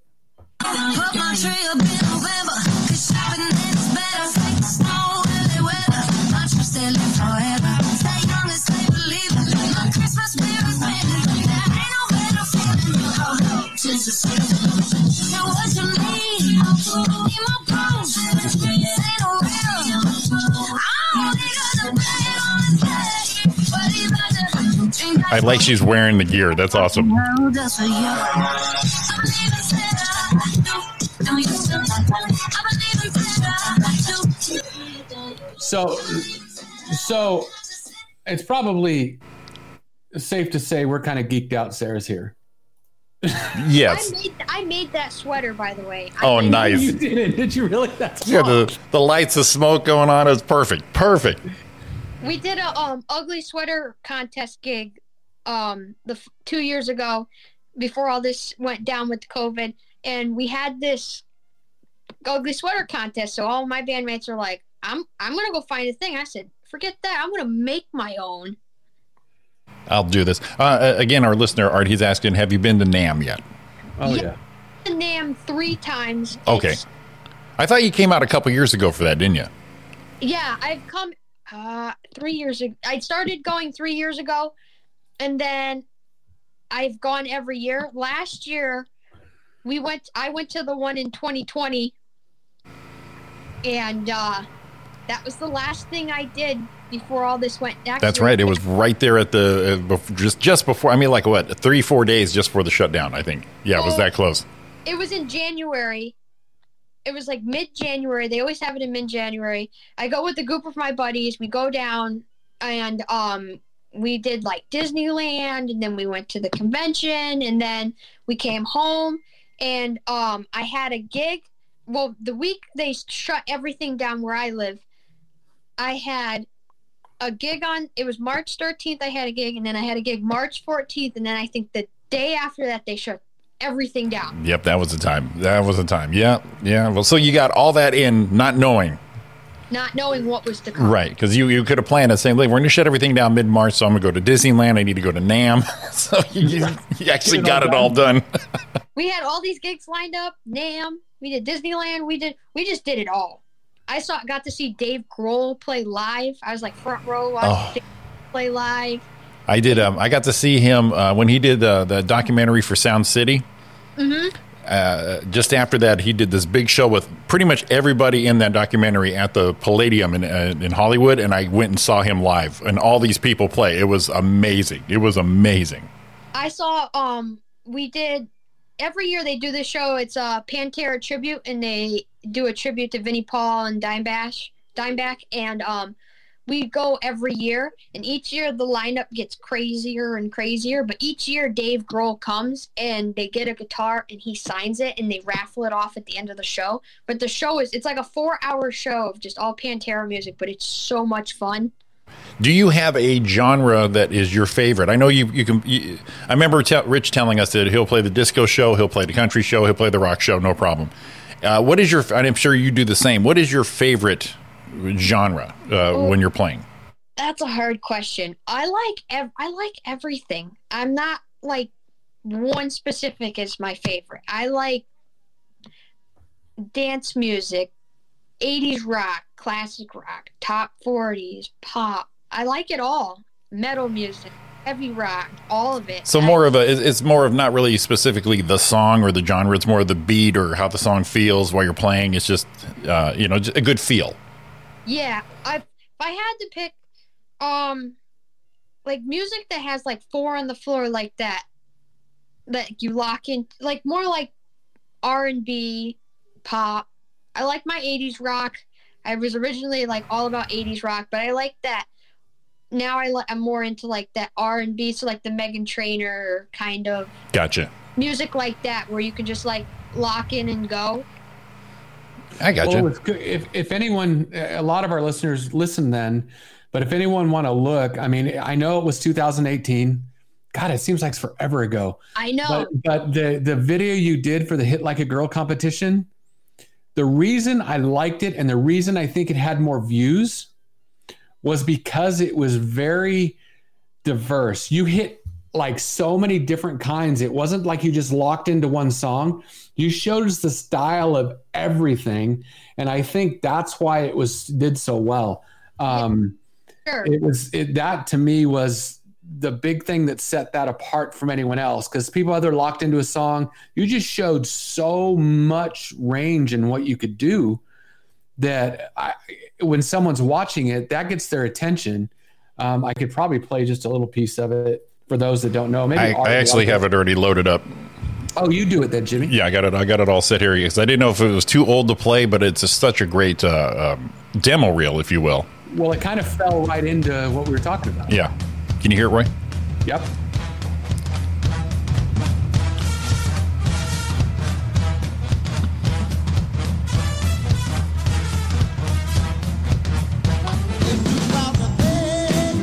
Ooh, there, there's your R&B. Come on.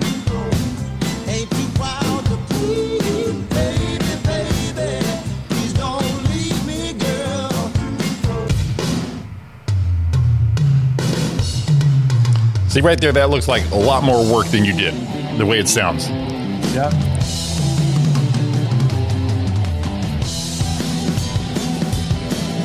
She's rocking the DW right there.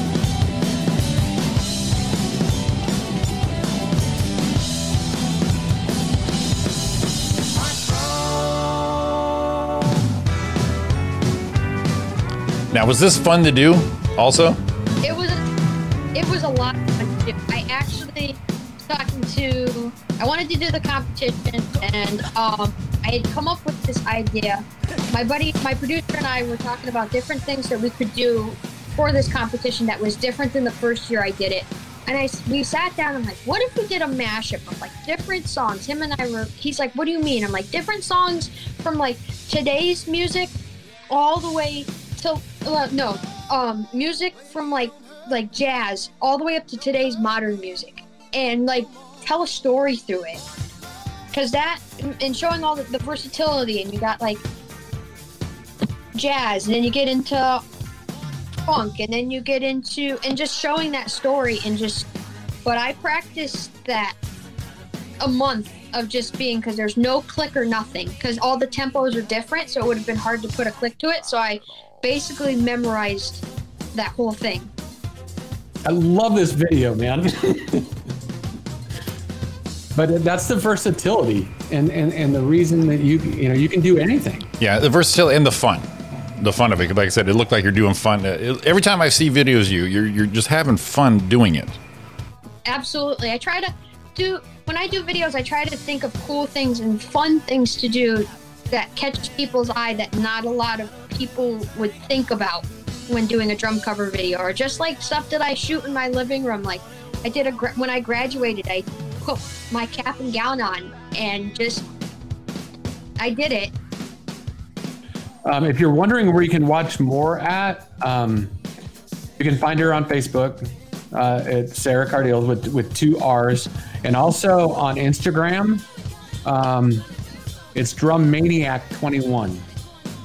So, oh, we lost somebody.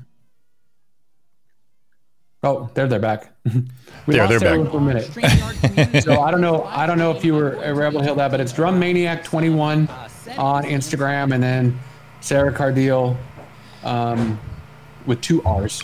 Got yeah, two R's people. No H, two R's. Um, and then you can also find um, find her and her band um, on their band page is the Scattered. Yes. So look that up too. Uh, oh yeah, that Big and Rich. Can you find that one, Jimmy? That one where she played with Big and Rich. That was freaking crazy. Oh, that's right. So Look at look at she's like oh.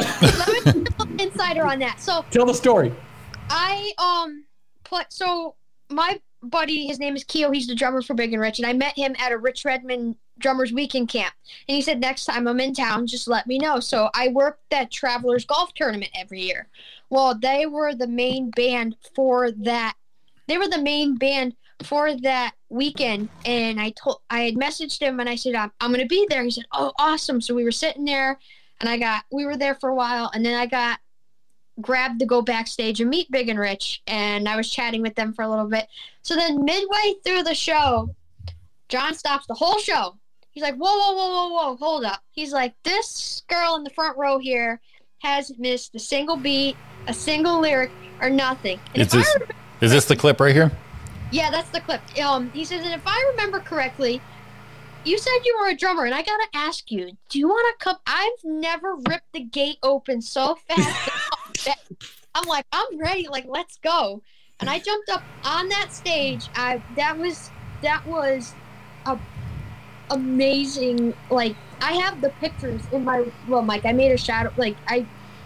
And every time I come into town now and see these guys, I always get the. They always ask. I always come in and I work with them. Get to work backstage. I got to play sound check with them last year. So the year before. So That's awesome. Let's see. Let's play a little clip here. How you feeling back there? Let's film this. This is cool, man.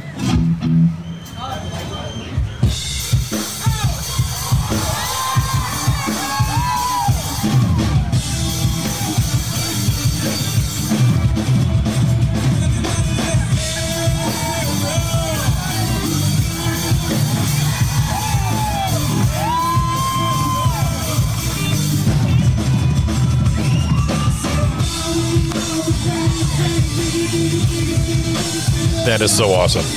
That's like incredible. Look at you. You're so tiny back there. I know.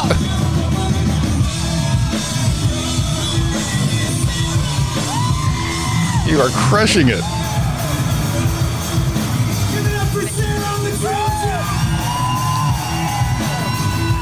Did y'all see the flare? Did y'all see the flare there? The flare, man. Let's go. That's so awesome.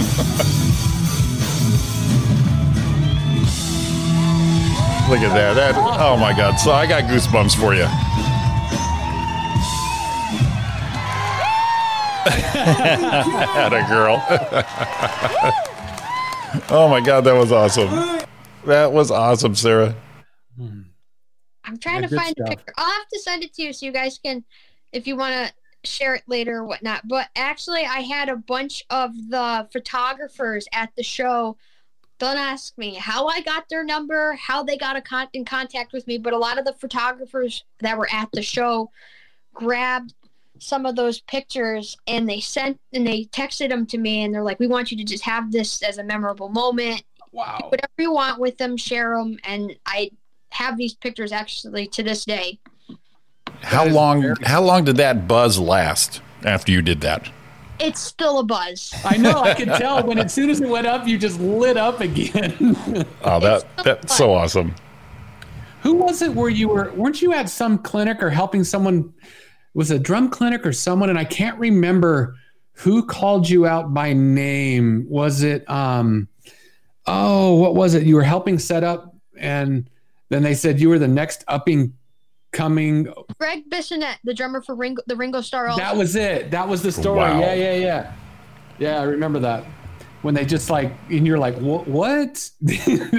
Well, because I um when I do a lot of the drum clinics up here in Connecticut, like uh, sometimes the play people that I um running these clinics, or if I find out about them, I'm like, hey, if you guys need anything, any hardware, any equipment, if you need to have somebody to come in and help set up, just let me know. I'm I'm always available, and I always like to get my hands involved with anything that involves with the drumming community. So. I had gotten a call that they needed for their drum clinic the day before the Connecticut Drum Show. They needed um Sabian Cymbals and DW hardware. And I said, I can provide that. I have all that. So I brought it in and I got to chat with Greg one on one for a little while and do and whatnot. And after the whole clinic was over and I packed my stuff up, he said, What are you doing tomorrow at the Connecticut Drum Show? I said, I don't know. Sometimes I help out. Sometimes I just walk around. He's like, Well, good. If you're not doing nothing, I want you to run my merch table. I said, All right, cool.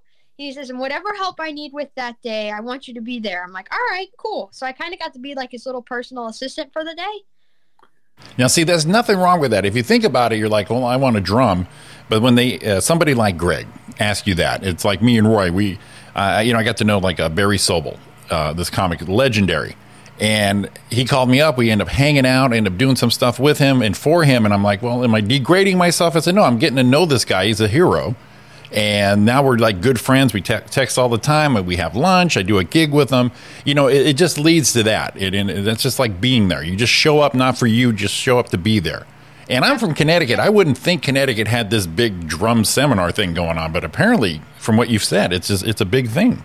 Yeah, so the Connecticut Drum Show is like one of the biggest drumming events that comes once it comes around April every year, and they usually get these really big drummers. And so the first one I ever went to was with Kenny Aronoff, and I had met Kenny. They usually do a master class the day before, a more intimate master class, and then they open it up the next day, and it they have like vendors and all that in like this, and the they have like a it's an interesting building. It's called the Shriner Sphinx, and it's like a convention hall and with an upstairs and a downstairs. And then across the way is like a like a auditorium that fits like 400 people. And they do the the tr- like the trade show type where you get to walk around and meet with companies and do and they have like antique drum companies like people that collect old antique drums that they're selling. And they go in there and then they have like SJC and all these guys you can just chat and mingle. And people come all up and down the east coast for it but they always have two really two or three really big drummers that highlight the show and they just do like a clinic and then afterwards you get to hang out and they do pictures and whatnot but the first one i ever went to was with kenny aronoff and i had met with him the day before and i had always wanted to meet him because Is is that Mellencamp's drummer? Jack, yeah That's right. Mellencamp's drum, drummer. So we um I was going out to I said, "Oh, let's get lunch before we go to this goes to prove you never know what's going to happen wherever you are because I was going to get lunch and I just getting ready to walk in and I hear my name, Sarra, and I'm looking around I'm like, "What in the world?" It's Kenny. He's like, "Come here. I got something for you." And he signed a drum head and a, a pair of his sticks. He's like, "What are you doing today?" And we sat and we had lunch. And we got to chat, and I told him my drumming story. He told me mine. He's like, "You're not leaving me today. I need help all day. I'm Nice. gonna have on my merch booth. You're gonna be like my water person." He ended up pulling me out on stage and had me out for a little while, but I am still. He is wicked cool dude. I still chat with him. I actually have a drum lesson with him that I won um a couple weeks ago. So Didn't you just do a, a his podcast with him? Yes. I heard that, and it was it was pretty cool to hear you guys talk and hear hear you guys go back and forth. He was talking about uh, one of the parts that I remembered was how he has a book of everything, kind of like wasn't it everything he hears. Like a journal. Like- Yeah, like a journal. There you go. Of everything he hears, and then when something comes at him, he's like, "Well, we're going to do this," and he was talking about doing it, and he was talking a deal one time where John's like, "That ain't going to work," and he's like, "No, why? Watch this," and everyone just blown away by what he does, and that was a cool interview that you you were on with him. It was awesome because you guys were getting in pretty deep. Yeah, we got real. I asked him a question, and he's like, "Ooh," and then he, we just dove in, and it was it was game over after that. We just kept Pretty going. cool. Now, see, I told you I'm a drummer fan, and I should not know this guy's name. Me, I should not know him, but he has this style. If you watch those uh, old Mellencamp videos, and even when he plays now, he just has this look of how he how he drums. He's just having a good time. His head is into it. You know. It- Have it- you seen live? what's that? Have you seen like John Fogerty live? No, I have not not personally live. No, It's so good. I would go to like a Tom Petty concert and I- I'd watch their drummer. And like I said, I watch e, even a local guy's drummer. I just watch them how into it and what they do. And like I said, this your style. Uh, he has his style. Stan Lynch has his style. You know, you just see what they do. And Rich, uh, uh, obviously, Rich Redmond. Geez, that guy. He's like having Pilates, P90X, and playing the drums. It's it's it's amazing. Every when I so when we hang out and or like if I work some of his drum camps or whatnot, and people I'm like around my mom one time I was with him and my mom's like, You guys are like twins. Like you're like I want you to watch yourself play. You're like a mini Rich Redmond. I have a lot of people who say that. You're like a mini Rich Redmond because you just never stop going. You're always on the go and you're always just, what can I do to do more work in the drumming industry? He, so I, I get it all the time. Rich has helped me a ton with my drumming. If it wasn't for his drummers weekends camps and for him always helping me out and taking me under his wing, I wouldn't be doing what I'm doing today. You know what we can do is uh, you, we'll, we'll take you to the goal of being that, that video of that drummer at the wrong gig. Ah, Is- I've that like the best?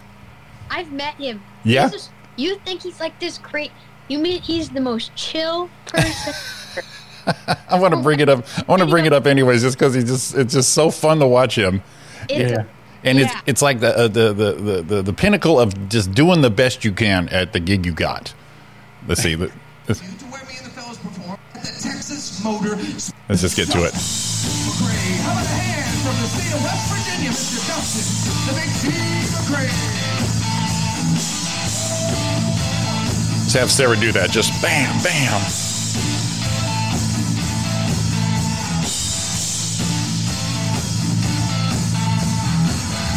I just love this guy.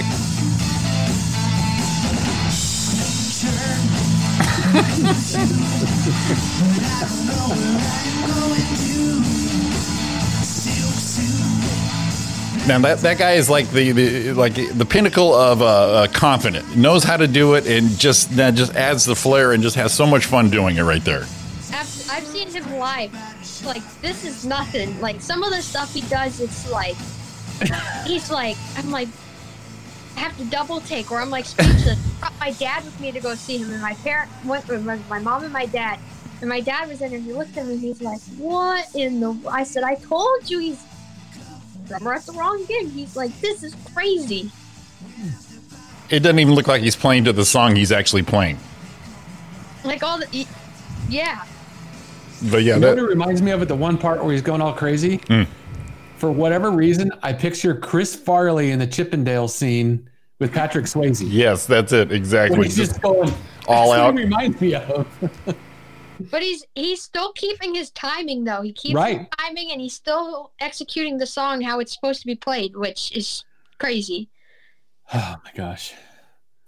Damn. I, Yeah. um, I, just to let you know, normally we have a guest on, and we go twenty minutes.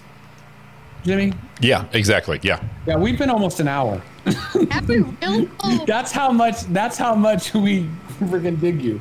It's usually like twenty minutes, and Jimmy and I kind of do the. We might even message each other behind. Says, "Eh, about ready to wrap this one up. Better wrap We're it like, up. No, no, no. Let's go. That's what I tell everybody. So oh, going back to what I was saying before. So when I do those drum clinics, I've gotten to work with a lot of drummers at the Connecticut Drum Show, but it's always just show up. Show up.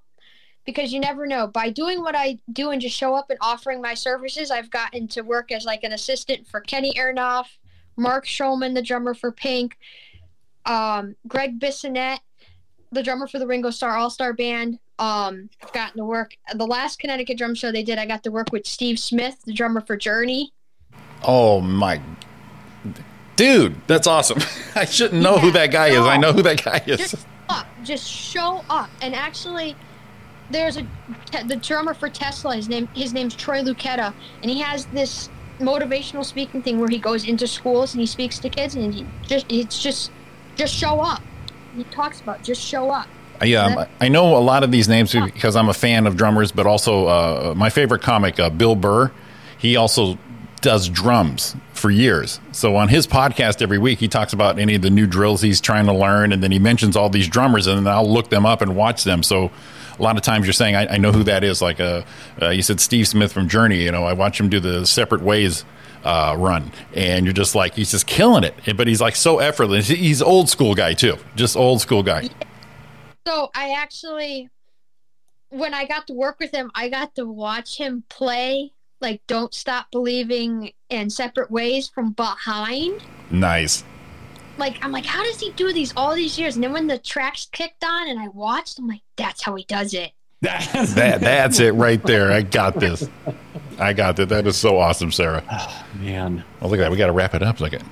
Oh my gosh. We're at the end Look, here. Lisa in the chat room, she's a huge Journey fan. I think Yeah. she just passed out when you said Steve Smith. Exactly. she just went over in her chair. You know, and one of the things with like Steve Smith and some of those old school guys is um, when you watch. Um, oh, I just went blank on it. The drummer for the Rolling Stones, Mm-hmm.